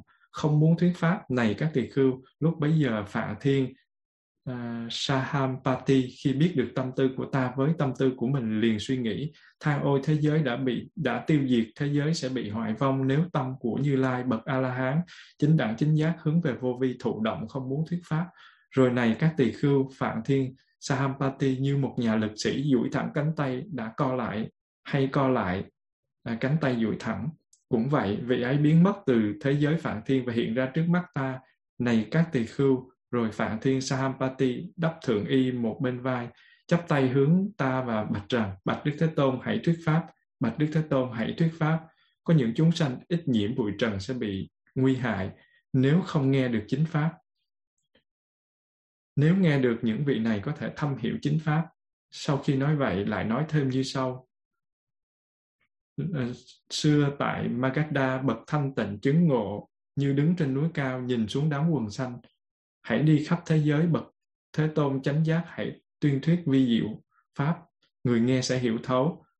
Này các tỳ khưu sau khi biết được lời Phạm Thiên yêu cầu vì lòng từ bi đối với chúng sanh, với Phật nhãn ta nhìn quanh thế giới, này các tỳ khưu với Phật nhãn, ta thấy có hạng chúng sanh ít nhiễm bụi đời. Uhm, có và có hạng chúng sanh nhiều nhiễm nhiễm nhiều bụi đời có hạng lợi căn độn căn có hạng thiện tính ác tính có hạng dễ dạy khó dạy và thấy một ít sự nguy hiểm phải tái sinh thế giới khác và sự nguy hiểm có những hành động lỗi lầm như trong hồ sen xanh, hồ sen hồng hay hồ sen trắng có một số hoa sen xanh, sen hồng hay sen trắng sinh ra dưới nước không bị đẫm ướt. Cũng vậy, này các tỳ khưu với Phật nhãn ta thấy có hạng chúng sanh ít nhiễm bụi đời, nhiều nhiễm bụi đời, có hạng lợi căn, có hạng độn căn, có hạng thiện tính ác tính, có hạng dễ dạy khó dạy và một số ít thấy sự nguy hiểm phải tái sinh. Thế giới khác và sự nguy hiểm có những hành động lỗi lầm. Này các tỳ khưu rồi ta tự suy nghĩ. Ta sẽ thuyết pháp cho ai đầu tiên? Ai sẽ mau hiểu chính pháp này? Này các tỳ khưu rồi ta tự suy nghĩ. Nay có alara kalama là bậc trí thức đa văn sáng suốt và từ lâu ít nhiễm bụi đời. Ta hãy thuyết pháp đầu tiên cho alara kalama vị này sẽ mau hiểu chính pháp này này các tỳ khưu rồi đến dư thiên. À, đến ta và nói như sau bạch thế tôn alara kalama đã mệnh chung bảy ngày rồi rồi tri kiến khởi lên trong nơi ta alara kalama đã mệnh chung bảy ngày rồi. Này các tỳ khưu ta nghĩ thật là một thiệt hại lớn cho alara kalama nếu nghe pháp này alara kalama sẽ mau thâm hiểu. Rồi này các tỳ khưu ta lại nghĩ ta sẽ thuyết pháp cho ai đầu tiên, ai sẽ mau hiểu chính pháp này. Rồi các tỳ khưu ta lại nghĩ nay có ích đa ca, Ramaputta là bậc trí thức đa văn sáng suốt, đã từ lâu sống ít nhiễm bụi đời. Ta hãy thuyết pháp đầu tiên cho Iddaka Ramaputta, vị này sẽ mau hiểu chính pháp này. Rồi chư thiên đến và nói với ta, bạch đức thế tôn, udaka Ramaputta đã mệnh chung ngày hôm qua. Rồi tri kiến khởi lên nơi ta, udaka Ramaputta đã mệnh chung ngày hôm qua. Này các tỳ khưu, ta nghĩ thật là một thiệt thòi lớn cho Uddaka Ramaputta nếu nghe pháp này Uddaka Ramaputta sẽ mau thâm hiểu. Này các tỳ khưu rồi ta suy nghĩ ta sẽ thuyết pháp cho ai đầu tiên. Ai sẽ mau hiểu chính pháp này? Rồi này các tỳ khưu ta lại nghĩ nay nhóm năm vị tỳ khưu ở tại đâu? Này các tỳ khưu với thiên nhãn thanh tịnh siêu nhân ta thấy nhóm năm vị tỳ khưu hiện ở ba la nại à, vườn lộc uyển rồi. Này các tỳ khưu sau khi tại Uruvela um, một thời gian cho đến khi mạng ý ta lên đường đi đến thành ba la nại. Này các tỳ khưu rồi ta tuần tự đi đến ba la nại vườn lộc uyển đi đến nhóm năm vị tỳ khưu ở đấy. Này các tỳ khưu nhóm năm vị tỳ khưu khi thấy ta đằng xa đi đến đã cùng nhau thỏa thuận như sau. Này các hiền giả nay sa môn gotama đang đi đến vị này sống trong sự sung túc đã từ bỏ tinh cần đã trở lại lui sống đời sống vật chất chúng ta chớ có đảnh lễ, chớ có đứng dậy, hãy đặt một chỗ ngồi và nếu vị ấy muốn, vị ấy sẽ ngồi. Này các vị tỳ khưu, nhưng khi ta đi đến gần năm vị tỳ khưu ấy, không thể giữ đúng điều đã thỏa thuận với nhau. Có người đến đón ta và cầm lấy y bát, có người sắp đặt chỗ ngồi, có người đem nước rửa chân đến, nhưng các vị ấy gọi ta bằng tên với danh từ hiền giả, gọi là avuso. Này các tỳ khưu khi nghe nói vậy, ta nói với nhóm năm tỳ khưu, này các tỳ khưu, chớ có gọi ta bằng tên và dùng danh từ hiện giả. Này các tỳ khưu, như lai là bậc a la hán chính đẳng giác, hãy lắng nghe pháp bất tử đã chứng được. Ta giảng dạy, ta thuyết pháp, sống đúng theo lời khuyến giáo. Các người không bao lâu sau khi tự tri, tự chứng, tự đạt ngay trong hiện tại, mục đích vô thượng của phạm hạnh mà các vị thiền nam tử xuất gia từ bỏ gia đình, sống không gia đình, các người sẽ an trụ này các tỳ khưu, khi nghe nói như vậy, nhóm năm vị tỳ khưu nói với ta, hiền giả Gotama với nếp sống này hiền giả đã không chứng được pháp siêu nhân, tri kiến đặc thù xứng đáng bậc thánh. Thì nay làm sao hiền giả với nếp sống sung túc, với sự từ bỏ tinh cần, với sự trở lui đời sống vật chất đầy đủ, lại có thể chứng được pháp siêu nhân, tri kiến đặc thù xứng đáng bậc thánh? Này các tỳ khưu, khi nghe nói như vậy, ta nói với nhóm năm tỳ khưu, như lai sống không sung túc, không từ bỏ tinh cần, không trở lui sống đời sống vật chất đầy đủ. Này các tỳ khưu như lai là bậc a la hán chính đẳng chính giác. Này các tỳ khưu hãy lắng nghe. Pháp bất tử đã chứng được ta giảng dạy ta thuyết pháp và ta làm cho năm vị tỳ khưu chấp nhận. Đây là một cái đoạn khá dài. Cái đoạn này nói đi điều gì? Đức phật khi mà giảng lại trong kinh đức phật tự mình nói ra cái giai đoạn mà đức phật bắt đầu ngộ đạo như thế nào đã uh, sống một cách khổ hạnh như thế nào và từ bỏ như thế nào để viễn ly nó. Và khi mà viễn ly nó thì các cái vị uh, uh, đi theo tu học đã rời bỏ ngài không còn đi theo và cho rằng ngài đã thối thất. Và do đó ừ, ngài phải tu một mình. Và khi mà mình và quán chiếu thấy rằng là mình phải tránh xa hai cực đoan hai thái cực của hành sát và um, của ờ, uh, dục lạc. Ham muốn sung sướng và và bị vướng vào khổ đau thì ngài đã từ bỏ cái cái con đường đó và ngài thực thực tu một mình. Và khi mà ngài quán chiếu về bốn sự thật của bốn sự thật của của của cuộc sống ngài tìm ra được nguyên nhân của 12 nhân duyên. Có nghĩa là vì sao mà mình có sanh lão bệnh tử vì sao sanh vì sao lão vì sao bệnh sao tử. Ngài không muốn những điều đó thì ngài truy truy nguyên về những cái điều đó ngài truy tới và truy lui thì ngài khám phá ra được cái nguyên tắc của duyên khởi. Và khi như thế thì ngài hiểu được cái vấn đề đó một cách rõ ràng. Và trong ngày cuối cùng của 49 ngày thiền tập thì ngài dùng cái định tâm của mình để ngài soi tất cả những cái tâm tư, tình cảm, tất cả những nguyên nhân mà ngài ngài trước đó chưa có hề hay biết. Và ngài đã ngộ ra được và đã đem cái giáo pháp đó dạy lại cho chúng ta. Và vì thế ngài quán chiếu cái người nào là cái người đầu tiên cần được độ thì đó là một cái bậc thầy của ngài tên là Arara Karama là cái người mà đã chứng phi tưởng phi phi tưởng sư định. Vì cái sự giác ngộ của cái vị này rất là cao chỉ cần uh, chia sẻ một chút thôi là vị này có thể chứng được thánh quả. Nhưng mà bởi vì này không may mắn đã tịch trước đó một tuần. Và tới cái vị thứ hai chứng theo chứng bậc thiền thứ tám có nghĩa là uh, vua sở hữu sư vua sở hữu sứ thì vị này cũng đã không may mắn đã tịch. Mà bởi vì hai vị này tịch đó, thì sẽ sinh lên hai cái cõi trời đường đó mà cõi trời đó là cõi trời không có tưởng.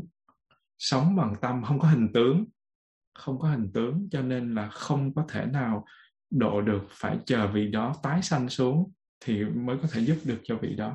Còn ở cõi trời đó thì đức phật cũng bó tay thôi cho nên ngài lại hướng tâm đến coi ai là người được độ tiếp theo. Thì năm anh em kiều trần như vốn là năm cái người bạn đồng tu thì năm người đó à, bỏ của thái tử Siddhartha ra đi. Và khi mà thấy thái tử Siddhartha tới thì họ hè nhau là không có tiếp xúc không có đón mời một cách trân trọng à, làm cho giống như là một vị khách thôi. Nhưng mà cuối cùng làm không được bởi vì oai lực của Đức Phật. Cho nên là năm cái vị đó miệng thì nói nhưng mà tay chân thì hành động khác lấy ghế mời vân vân vân thì khi mà Đức Phật nói là ta là là một cái bậc giác ngộ thì năm vị đó không công nhận không có chấp nhận là một bậc giác ngộ. Thì Đức Phật khẳng định lại là ta là một bậc giác ngộ. Ta rời bỏ cái cái việc tu khổ hạnh không phải là để ta thối lui mà là để ta tiến tới. Và trong cái sự uh, chia sẻ của Đức Phật thì tạo ra một cái niềm tin cho năm vị này và khi năm vị này thực tập thì năm vị này là năm người chứng quả a la hán đầu tiên. Và như thế thì trải qua 45 năm thuyết pháp độ sinh thì Đức Phật đã chu du khắp tất cả các cái uh, lưu vực sông Hằng từ cực Bắc tới cực uh, tới chân núi Himalaya cho đến cực Nam ven sông ven sông Hằng. Nơi hang cùng ngõ hẻm nào ở đâu có ánh sáng mặt trời là ở đó có dấu chân của Đức Phật. Và hơn 300 hội để nói pháp và Đức Phật đã thâu nhận rất là nhiều đệ tử sinh vào vào giáo hội và không có phân biệt là giàu nghèo sang hèn hay già trẻ bé lớn gì cả. Và tất cả mọi người đều được Đức Phật à, đưa vào chính pháp và coi như coi như nhau. Từ những cái người hốt phân cho tới những người là thợ cắt tóc cho tới những cái người làm kỹ nữ vân vân. Bất cứ cái, cái cái cái người nào mà có cái phát tâm bồ đề đức phật đều nhận hết. Và À, không có một cái sự phân biệt.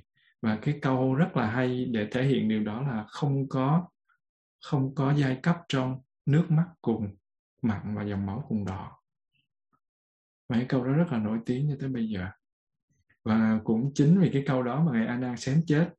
Bởi vì ngài đang sử dụng uh, và bị à, nàng gia du đà, à, nàng à, ma, ma đăng già mê hoặc. Cái chuyện đó tính sau đó không phải liên quan tới cái đề tài hôm nay. Thì với cái đức hy sinh với lý tưởng cao cả và với lòng thương vô biên của đức phật thì vô số người trên khắp cái hành tinh này đã được uh, tìm được cái lẽ sống cao thượng cho mình.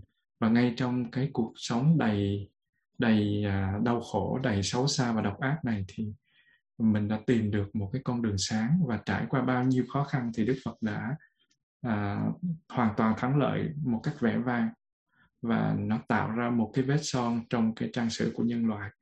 Và tuyệt nhiên là dùng cái lòng từ bi hỷ xã để mà đi qua.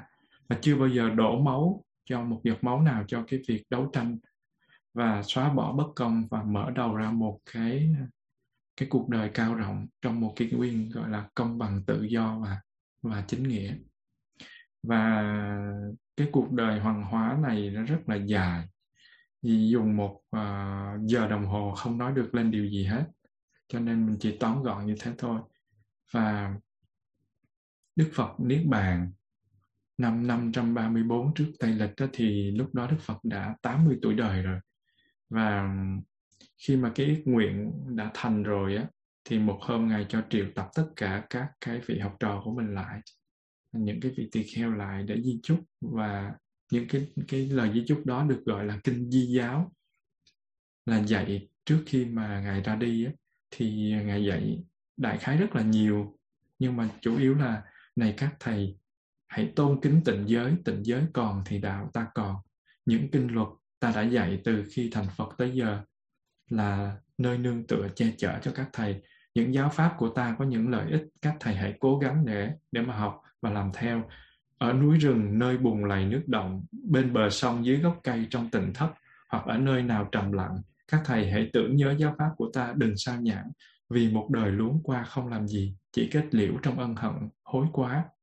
Và Đức Phật dạy là, các thầy hãy vì lòng từ bi rộng lớn đi gieo rắc hạnh phúc cho đời, đừng đi trùng nhau trên một ngã đường. Các thầy hãy truyền đạo màu nhiệm cho cho đời, hiểu thế nào là cuộc sống cao cả, trong sạch, hoàn toàn và gương mẫu và sau khi đã dạy cho các cái vị đệ tử xong thì à, Đức Phật liền lặng lẽ rời khỏi thành xá vệ và sang thành à, Câu Thi Na. Và nằm ở một cái nơi là rất là đặc biệt đó là mắc một cái võng giữa hai cái cây giữa cái, cái cây sala gọi là cái cây bông vải hay gọi là cây mộc miên.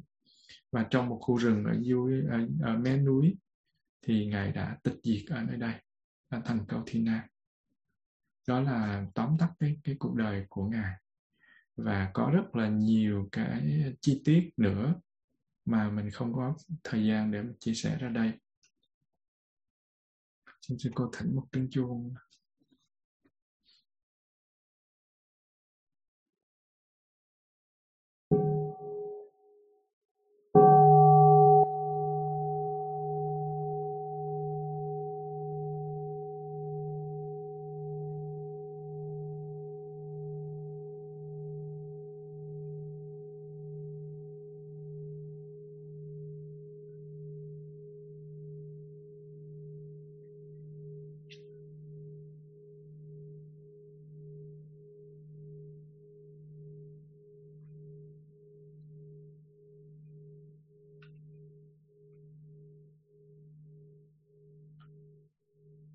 À, thưa đại chúng thì à, khi mà nhắc đến một đức Phật đó là mình nhắc đến bốn cái à, đặc tính của Đức Phật mà không có thể tìm ra được ở một cái nhân vật nào khác hết.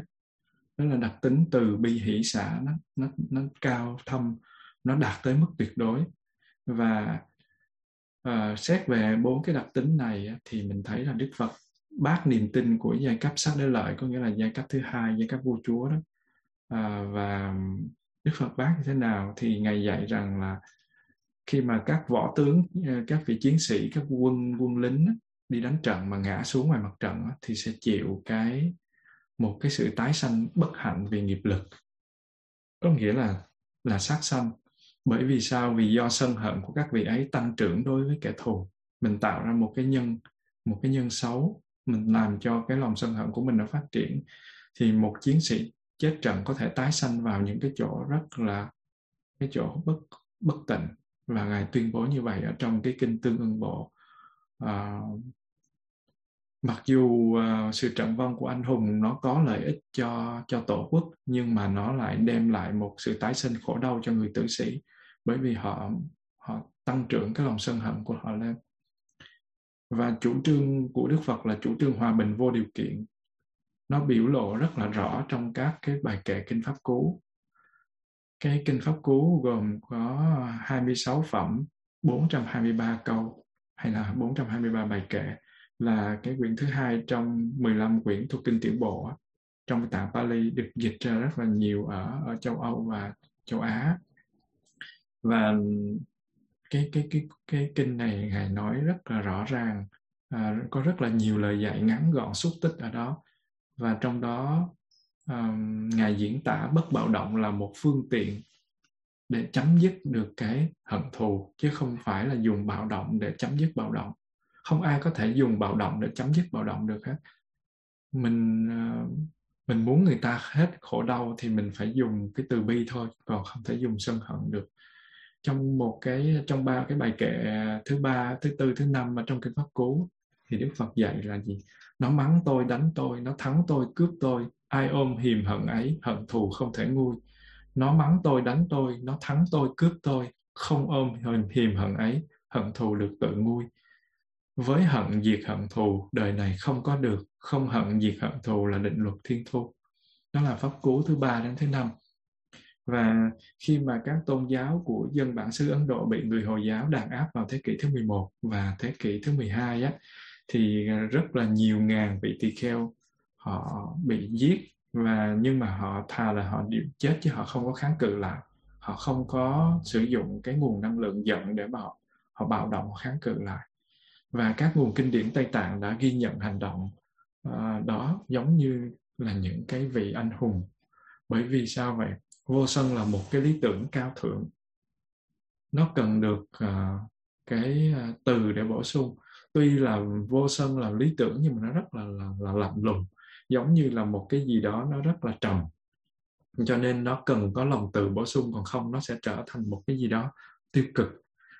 Cho nên là dù cho các tên cướp sát nhân có chặt tay chặt chân của một vị tỳ kheo bằng cái cưa thì vị tỳ kheo cũng không thể thù hận khởi lên trong lòng. Thậm chí là trong hoàn cảnh như vậy thì mình cũng phải tự uh, kiềm chế và tự nhủ và trong cái uh, cái kinh uh, trong trong cái luật tỳ kheo á, thì ờ, đức phật ừ, cũng dạy uh, là uh, một tỳ kheo bị đánh thì không hề đánh lại một tỳ kheo bị mắng thì không hề mắng lại. Và những cái vị tỳ kheo ngày xưa thì thực hành lời của Phật rất là là, là miên mật. Và Đức Phật cũng cũng dạy là mình phải tự nhủ rằng là tâm của mình sẽ không dao động ô nhiễm và ta sẽ không thốt ra một lời ác nào chúng ta sẽ an trú với tâm từ không sân hận. Và sau khi làm thấm nhuần khắp người kia với từ tâm, thì chúng ta sẽ an trú trong trạng thái ấy biến mãn cùng khắp thế gian. Đó là trong kinh trung bộ. Và đức phật mang một cái lòng từ để hướng đến mọi cảnh giới. Có sự sống trên thế gian này không chỉ là con người mà tất cả các loài, kể cả cỏ cây và các nghề nghiệp tạo ra đau khổ cho người hay là vật như những nghề đồ tể hay là bẫy chim bắt thú thợ săn trại lưới hay là trộm cướp đao phủ cai ngục gì đó thì ngài xem là cái chuyện không nên và không phù hợp với lại một cái nghề gọi là chánh mạng. Và ngài rất là tránh xa cái việc tế lễ bằng súc vật và cảm thấy thương xót luôn cả các loài cỏ cây. Như là ngài phủ nhận các việc uh, phá các hạt giống và cỏ cây. Ở trong kinh trường bộ những cái kinh đầu tiên á, mình thấy đức phật đó là nhắc tới không phá các hạt giống. Đức phật nhắc là tuy đã là một cái vị tu sĩ được uh, người ta cúng dường cho đủ ăn rồi và sống một cái cuộc đời đã đã ổn định rồi mà còn đi phá các hạt giống uh, để làm cái này cái kia cái đó là không có đúng với với con đường của đức phật. Thì cái kinh uh, à, thứ nhất là kinh ờ, phạm võng và kinh thứ hai là kinh sa môn quả vân vân. Thì những cái kinh đó đức phật đã nói rất là rõ và à, ai có thời gian thì đọc. Những cái điều đức phật dạy là những cái điều giới trung giới tiểu giới đại giới trong đó đức phật nói rất là rõ những cái gì nên làm và không nên làm. Như vậy thì qua những cái đó mình thấy là cái từ tâm là đặc điểm chính trong tính cách của đức phật. Và cái vị à, cái vị y sĩ mà mà chữa bệnh cho đức phật đó, tên là Jivaka là cái vị đó cũng tuyên bố như vậy đối với ngài ở trong một cái cuộc đàm thoại ở trong cái kinh trung bộ số 55 kinh tên là Jivaka và vì thế những cái cuộc tấn công tới tấp để chĩa vô ngài thì không có làm cho ngài cảm thấy nao núng không có làm cho ngài cảm thấy bị dao động. Ngay cả những triết gia là đối thủ với ngài cũng công nhận ngài là một cái vị mà không thể bị khiêu khích một sa môn không thể bị khiêu khích và không dao động và cái người cư sĩ ni kiền tử như đã nói ở trên là ngài tên là à, Sakaka à, Agivesana tuyên bố khi cuộc thảo luận được chấm dứt ở trong cái kinh à, Trung Bộ số 36 là rằng màu da thế, tôn giả Gautama vẫn giữ nguyên vẻ trong sáng. Màu da giữ nguyên vẻ trong sáng nghĩa là Ngài không đỏ bừng mặt khi mà mình tranh luận với các vị đạo sư khác. Thường tránh né các câu chất vấn bằng cách nói lạc hướng và nổi giận lên. Ví dụ như người ta uh, tranh luận với mình, mình tranh luận không lại, cái mình bực bội, mình khó chịu, nó sẽ nổi lên cái năng lượng giận ở trên mặt nó sẽ đổi màu da còn ở đây ngài nói là màu da của tôn giả Gautama giữ nguyên vẻ trong sáng có nghĩa là khi tranh luận không bao giờ cái sắc mặt thay đổi và qua đó mình thấy được một cái uh, tính cái tâm từ của Đức Phật ở trong đó không có bị uh, giận chi phối. Và ngài có một cái tâm bình thản và hay gọi là tâm xả đó, phối hợp với cái tuệ giác của ngài uh, để biểu hiện trong cái cách mà ngài đối xử với cái vị bà la môn tên là Bara Vadia ở thành vương xá đó và bất mãn vì một người trong gia tộc quy y Phật pháp cho nên vị này mới phỉ bán Đức Phật với lại các từ gọi là đồ ăn trộm, lạc đà, lừa dùng những cái từ thô tháo để mà mà mà, mà nguyền rủa Đức Phật. Thì Đức Phật rất là bình thản. Những cái câu chuyện được kể trong các kinh cho mình thấy cái điều đó. Và trong một cái um, buổi pháp thoại với các vị tỳ kheo um, ở Zetavana ở Sapa xá vệ đó, thì bậc đạo sư diễn tả cái tính cách an nhiên của ngài và khích lệ chư tăng nỗ lực tu tập bình đẳng. Ngài nói là này các tỳ kheo, nếu người khác mạ lị, phỉ bán phiền nhiễu như lai, trong tâm như lai cũng không oán hận, phẫn nộ hay bất mãn, và nếu người khác kính lễ tôn trọng sùng bái như lai, trong tâm như lai cũng không hoan hỷ, thích thú hay phấn khởi. Đó là kinh trung bộ số 22 và rất là nhiều mẫu chuyện ghi lại các sự kiện trong kinh tạng Bali để xác nhận cái tính cách, cái tính cách của ngài. Tuy nhiên là không phải là lúc nào ngài cũng cho qua. Có những trường hợp đức phật không có đơn giản chấp nhận những người ờ, khác nói những cái điều như thế, mà ngài bước bước ra khỏi cái chuyện mà chấp nhận đó. Ngài ờ, ngài không có dùng cái tâm xả mà ngài chuyển qua một cái tâm nhìn nhá bên ngoài giống như là tấn công giống như là hạch sách. Nhưng mà nó mình không có dùng từ đó được mà là ngài ngài vấn lại những cái người khác uh, để bảo vệ lại cái uh, sự xuyên tạc và làm sai ý um, làm sai ý của ngài. Thí dụ như các đệ tử của ngài làm sai thì ngài không có chấp nhận điều đó bởi vì sao vậy? Giáo pháp là một cái, chân lý là một cái khám phá vĩ đại của ngài. Nó là một cái công trình và tặng vật của ngài cho thế gian này. Cho nên ngài không có chấp nhận sự có mặt của các vị nào, hay hoặc đặc biệt là các vị tỳ kheo mà xuyên tạc giáo lý của ngài do vô tình hay là do cố ý, do ác ý ở trong giáo đoàn của ngài. Mà phận sự của giáo đoàn là phải truyền đạt lời là ngài một cách đúng đắn cho thế hệ đi sau. Cho nên đó, khi mà có một cái vị tỳ kheo tên là Sati diễn tả giáo pháp theo ý nghĩa rằng là thức tồn tại mãi mãi sau khi thân hoại và mang một hình thái sống mới, thì như vậy là tạo nên một linh hồn bất tử và Đức Phật đã cho gọi cái vị đó đến và hỏi rằng là đây có phải là ý kiến của ông không? Đức Phật không có bao giờ mà sân si theo kiểu là vô là chửi mắng người ta rào rào rào rào như mình, mà là Đức Phật hỏi biết là sai rồi đó biết là rõ ràng nhưng mà luôn luôn hỏi là có phải là ông nói như thế không? Chừng nào mà vị đó họ chấp nhận là con có nói như vậy tôi có nói như vậy thì đức phật mới mới bắt đầu la. Và đức phật vẫn la như thường không phải là là mình nói trời ơi sao thầy từ bi quá cô từ bi quá nói từ bi mà sao vẫn la cư sĩ vẫn nói những cái lời nghe chói tai như thế? Thực sự thì à, một cái sự la đó đương nhiên á, với một người bình thường thì nó có sân nhưng mà nếu mà một cái người mà có tuệ giác á, thì khi người ta chia sẻ ừ, người ta la nhưng mà người ta không có sân trong đó thì à, cái đó rất là khó nhưng không phải là không có. Cụ thể là khi mà cái tỳ kheo sati này xác nhận là phải thì đức phật mới mới dạy là à, này cái kẻ ngu si kia do ai mà ông nghe được ta đã thuyết giảng như vậy? Này cái kẻ ngu si kia ta đã chẳng từng dùng nhiều pháp môn nói rằng thức là do duyên khởi và vì thế không thể tồn tại mãi sau khi chết. Hay sao? Có nghĩa là đức phật nói là ta chưa có thể nói như thế. Ta chưa có bao giờ nói thức là do duyên khởi. Bởi vì nếu mà ta nói do duyên khởi thì có khác gì nói là về linh hồn. Vậy thì cái ngã, làm sao mà ta nói là vô ngã? Này kẻ ngu si kia, ông không chỉ xuyên tạc ta vì chấp thủ sai lạc, mà tự còn làm hại mình và tạo nhiều điều tổn thương ờ, làm nhiều điều tổn đức đưa đến bất hạnh lâu dài đây là cái kinh Trung Bộ số 38. Và Đức Phật rất là rõ ràng, sai là bị la. chắc mình hồi thời Đức Phật chắc cũng cũng bị chắc bị ăn chửi mỗi ngày mà không biết có có có duyên để bị chửi không nữa à, tỳ kheo có một vị tỳ kheo tên là Arita trước kia là cái người huấn luyện chim ưng và cũng không có tiến bộ gì hơn và cái vị này hiểu giáo pháp theo theo cái ý, ý nghĩa các hành động và là được Đức Phật xem là chướng ngại pháp và không bao giờ đưa đến à, à, khổ ưu.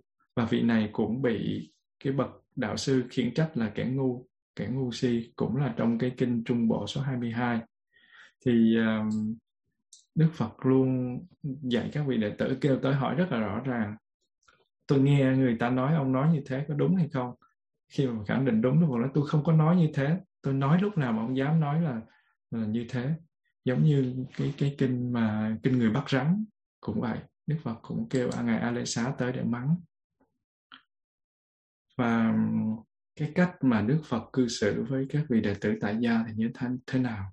Trong vòng mà vài năm khởi đầu của sự nghiệp văn hóa đó thì Đức Phật là một cái vị đạo sư rất là nổi tiếng và bất cứ ai có điều kiện cũng tìm cơ hội để nghe Ngài nói. Và Ngài nói rất là dễ nghe, trầm tĩnh với dòng điệu thanh tao lịch sự và ngôn ngữ rất là phong phú. Giọng nói của Đức Phật được um, kinh điển diễn tả là giọng nói của chim ca lăng tần già. Không biết chim ca lăng tần già như thế nào mà thấy chim hót rất là hay mà chắc cái loài chim đó thì thì với cái giọng nói đó thì nghe rất là êm tai hơn 800 cái uh, ví dụ được đếm trong kinh điển Bali rút ra từ mọi phương diện trong cái đời sống Ấn Độ và từ thiên nhiên thì mình có thể thấy là uh, những cái kinh được đặt tên rất là là buồn cười uh, rất là ngắn và rất là giản dị. Uh, người thợ làm vàng làm việc hay thợ chạm ngà voi rồi thợ làm tên làm đồ gốm uh, người đồ tể sẽ thịt bò cái rồi rồi những cái tên đó những cái cái cái tên kinh điển nó rất là đơn sơ giản dị kinh cái cưa cái kéo cái cái gì đó. Ờ, và nó không có phải là đặt cho màu mè giống như bây giờ. Và à, à, cái cái cái ta có thể thấy là những cái cái cái cái vị người thợ đó nó cũng được à, à, những cái chủ đề đó được đưa ra hơn 800 ở trong cái kinh điển Pali và các hình ảnh của uh, các ví dụ của ngài cũng rất là linh động.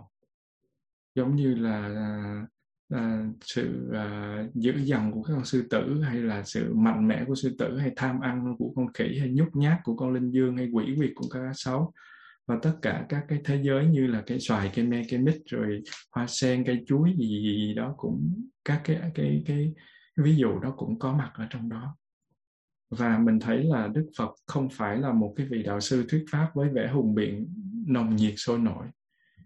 Và đúng hơn là ngài khởi đầu một cách à, rất là bình thản trình bày một số cái lý luận và nhận thức. Ngài hành động theo nguyên tắc chứ không có phải là chiêu dụ người nghe và tạo niềm tin cho họ. Ngài không bao giờ thúc giục ai uh, chấp nhận giáo pháp vì hiểu rõ là tuệ giác nó không có đột ngột xuất hiện mà tất cả phải dần dần để thành thục và cũng giống như là biển cả thì tuần tự nó nó xuôi nước nó chảy từ từ chứ nó không thể là đứng thình lình giống như bờ vực thẳm được. Cho nên ngài không bao giờ để chiêu dụ ai cả. Tất cả những cái lời ngài nói là chỉ để là mô tả thực tại thôi. Và ai mà theo thì theo còn không theo thì thôi.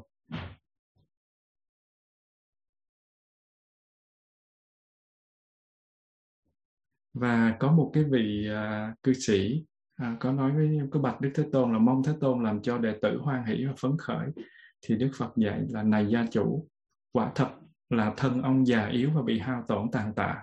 Bất kỳ ai mang tấm thân này mà tự cho là khỏe mạnh dù chỉ trong giây lát cũng thật là ngu si. Vậy này gia chủ ông cần phải học tập như sau. Dầu thân ta bị bệnh nhưng mà tâm ta sẽ không bị bệnh. À, đức phật luôn luôn nói nói sự thật.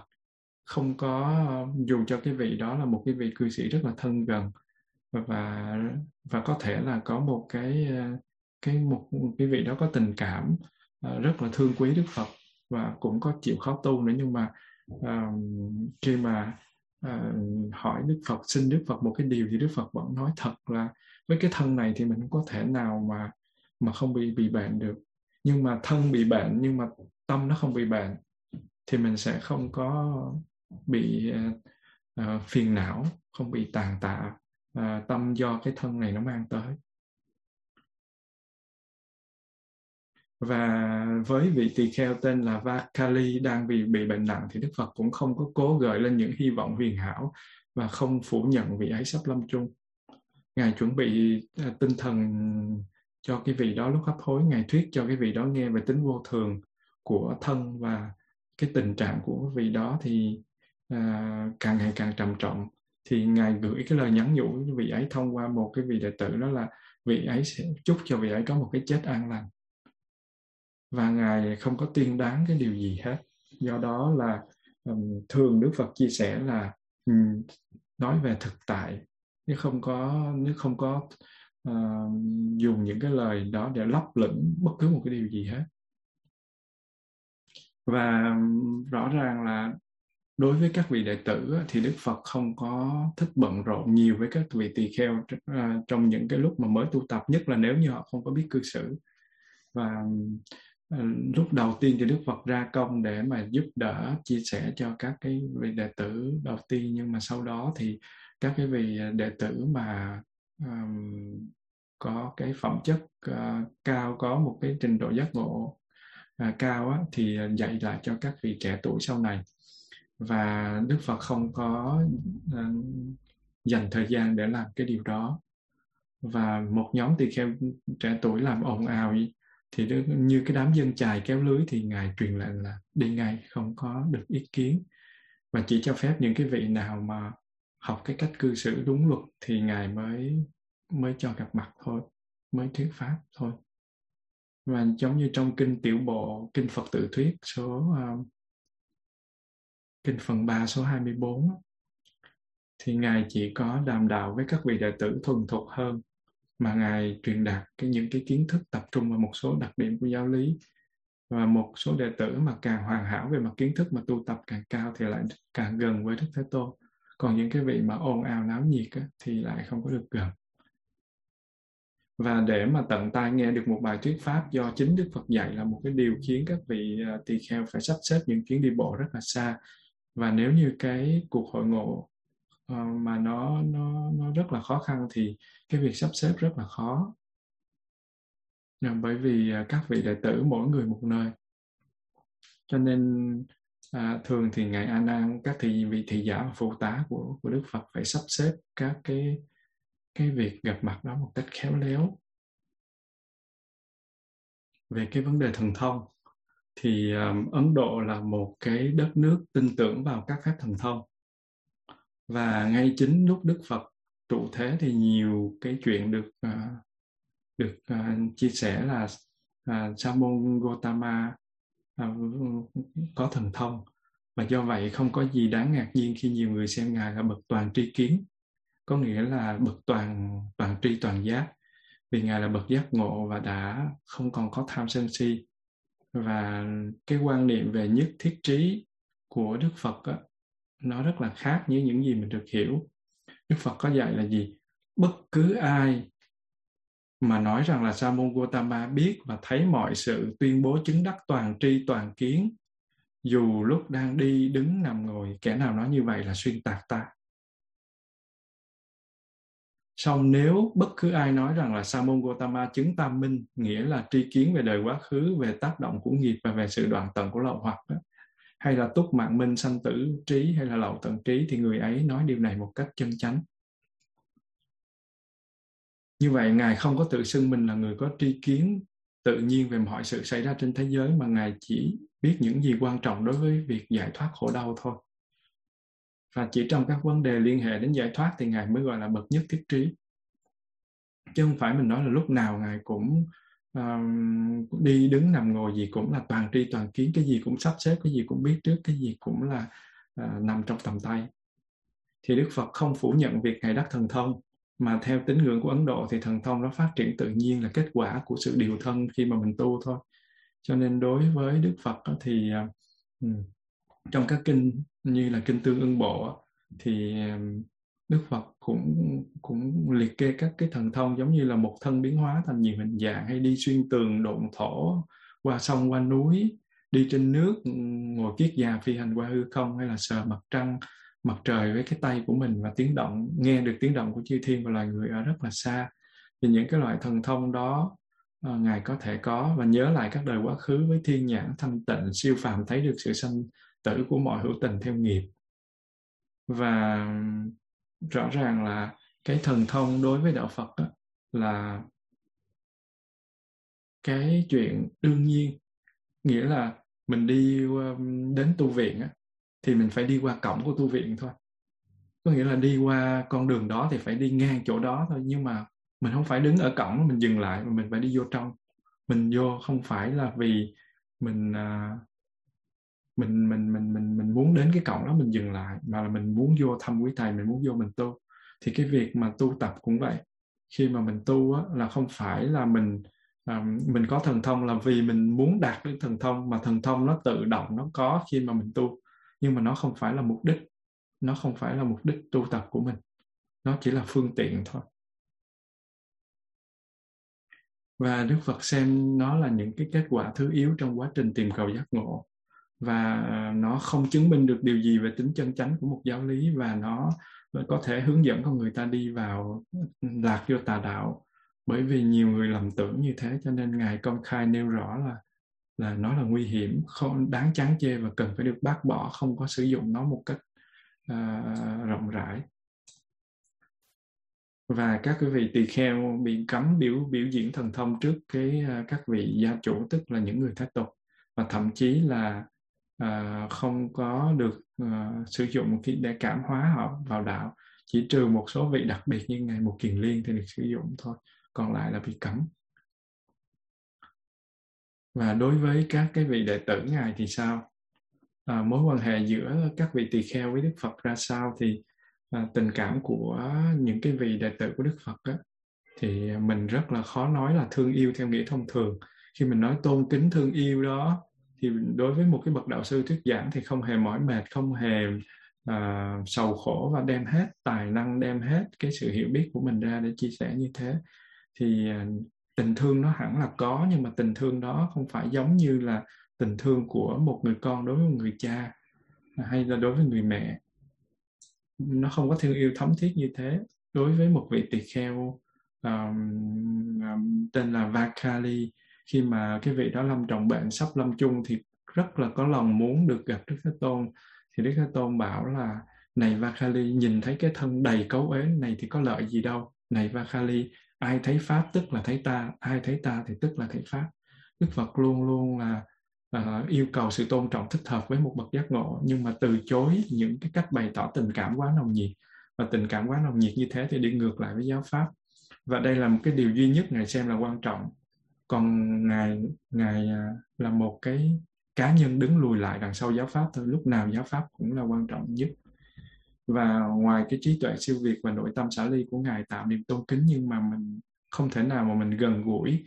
Tuy là ngài có cái lòng từ, nhưng mà cái việc gần gũi ngài giống như bình thường thì nó rất là khác chỉ có những người nào mà có cái cá tính mạnh dạng giống như vua tần bà sa la hay vua ba tư nặc hoặc là những người có đầy đủ tri kiến về giáo pháp như là ngài sa lợi phất hay một kiền liên hay là những người có cái tính hồn nhiên như là ngài ananda hay là cư sĩ visaka thì mới có thể tiếp xúc được với ngài một cách ừ, bình thường được. Còn đối với các vị tỳ kheo và cư sĩ thì đều trân trọng và giữ một khoảng cách ra xa. Bởi vì tuy là họ cảm thấy cái lòng của ngài, lòng từ của ngài tỏa rộng, nhưng mà ý thức rõ rằng lòng từ ấy hướng về tất cả mọi người chứ không có hướng về một cá nhân nào hết. Và như thế ngài là một cái bậc đạo sư, một cái danh từ để diễn tả cái à, tính cách vĩ đại của một người được tôn sưng và kính trọng. Cho nên đó là khoảng cách giữa đức phật với các vị đệ tử thì nó vẫn có chứ không phải là không. Thì đó là những cái à, cái ờ, uh, lược sử và cái phần ờ, một số tính chất một số cái thấy ờ, của đức phật thông qua cái kinh điển. Thì thông qua cái uh, ngày, ngày Giáng sinh thì chúng ta đã tỏ lòng biết ơn đối với Đức Phật và rõ ràng rằng là uh, Đức Phật không có quan trọng là mình uh, À, thương kính ngài bằng cách là tôn sưng à, bằng cách là đem hoa cúng dường hay là à, làm những cái điều mà để à, mình à, bày tỏ theo một cái cách thông thường. Mà đối với Đức Phật á, khi mà mình thực tập mình tu mình chuyển hóa được những khổ đau phiền não thì đó là một cái cách trả ơn lớn nhất đối với Đức Phật. Và mình không có thể nào mà mình à, mình mình quên được cái ơn đó cả bởi vì nó không thể trả được. Thực sự ra ơn của cha mẹ là mình đã khó trả trả rồi chứ đừng nói gì tới ơn của Đức Phật. Cho nên vào cái ngày à, vào cái ngày à, mà ngày sinh của Đức Phật đó, thì người ta à, người ta tổ chức một cái lễ gọi là lễ tắm bục và mấy ngày tới thì các thầy các sư cô cũng sẽ tổ chức lễ tắm bục thì theo cái um, giai thoại ngày xưa thì um, khi Đức Phật được sinh ra thì có hai dòng nước nóng và nước lạnh ở trên chư thiên rưới xuống để tắm cho bụt hòa lại với nhau để mà gột rửa cho cái thân của um, của của thái tử baby ấy. thì khi mà mà tắm như thế thì cái hình ảnh đó được sử dụng uh, ở các nước để mà tưởng nhớ tới sự ra đời của Đức Phật nhưng mà trải qua thời gian thì nó bị mai một đi rồi sau đó nó lại được ờ, các vua chúa sử dụng rồi nó lại mai một đi và cho tới cái thời gian sau này lúc mà Giới Đạt còn ở Việt Nam thì Giới Đạt không được biết cái điều đó cho đến khi qua làng mới biết về cái điều đó. Và từ từ từ thì thấy rằng người ta cũng học tập người ta cũng mang cái phong tục đó về lại với uh, Việt Nam. Và uh, chính là một phần nhờ sư ông mà cái cái cái cái hình ảnh đẹp đó nó được gợi lại. Và nó còn mang một cái đặc tính nữa là gột rửa phiền não. Và khi mà mình uh, tưởng nhớ tới Đức Phật đó, thì à, mình hãy thực tập tu mình hãy thực tập tu tu cho giỏi tu cho chuyển hóa được tham sân si có nghĩa là mình đang đang bày tỏ tấm lòng tôn kính với Đức Phật và bây giờ cũng đã là 5 giờ rồi, Chế Đạt xin kết thúc buổi chia sẻ tại đây. Cảm ơn đại chúng đã lắng nghe.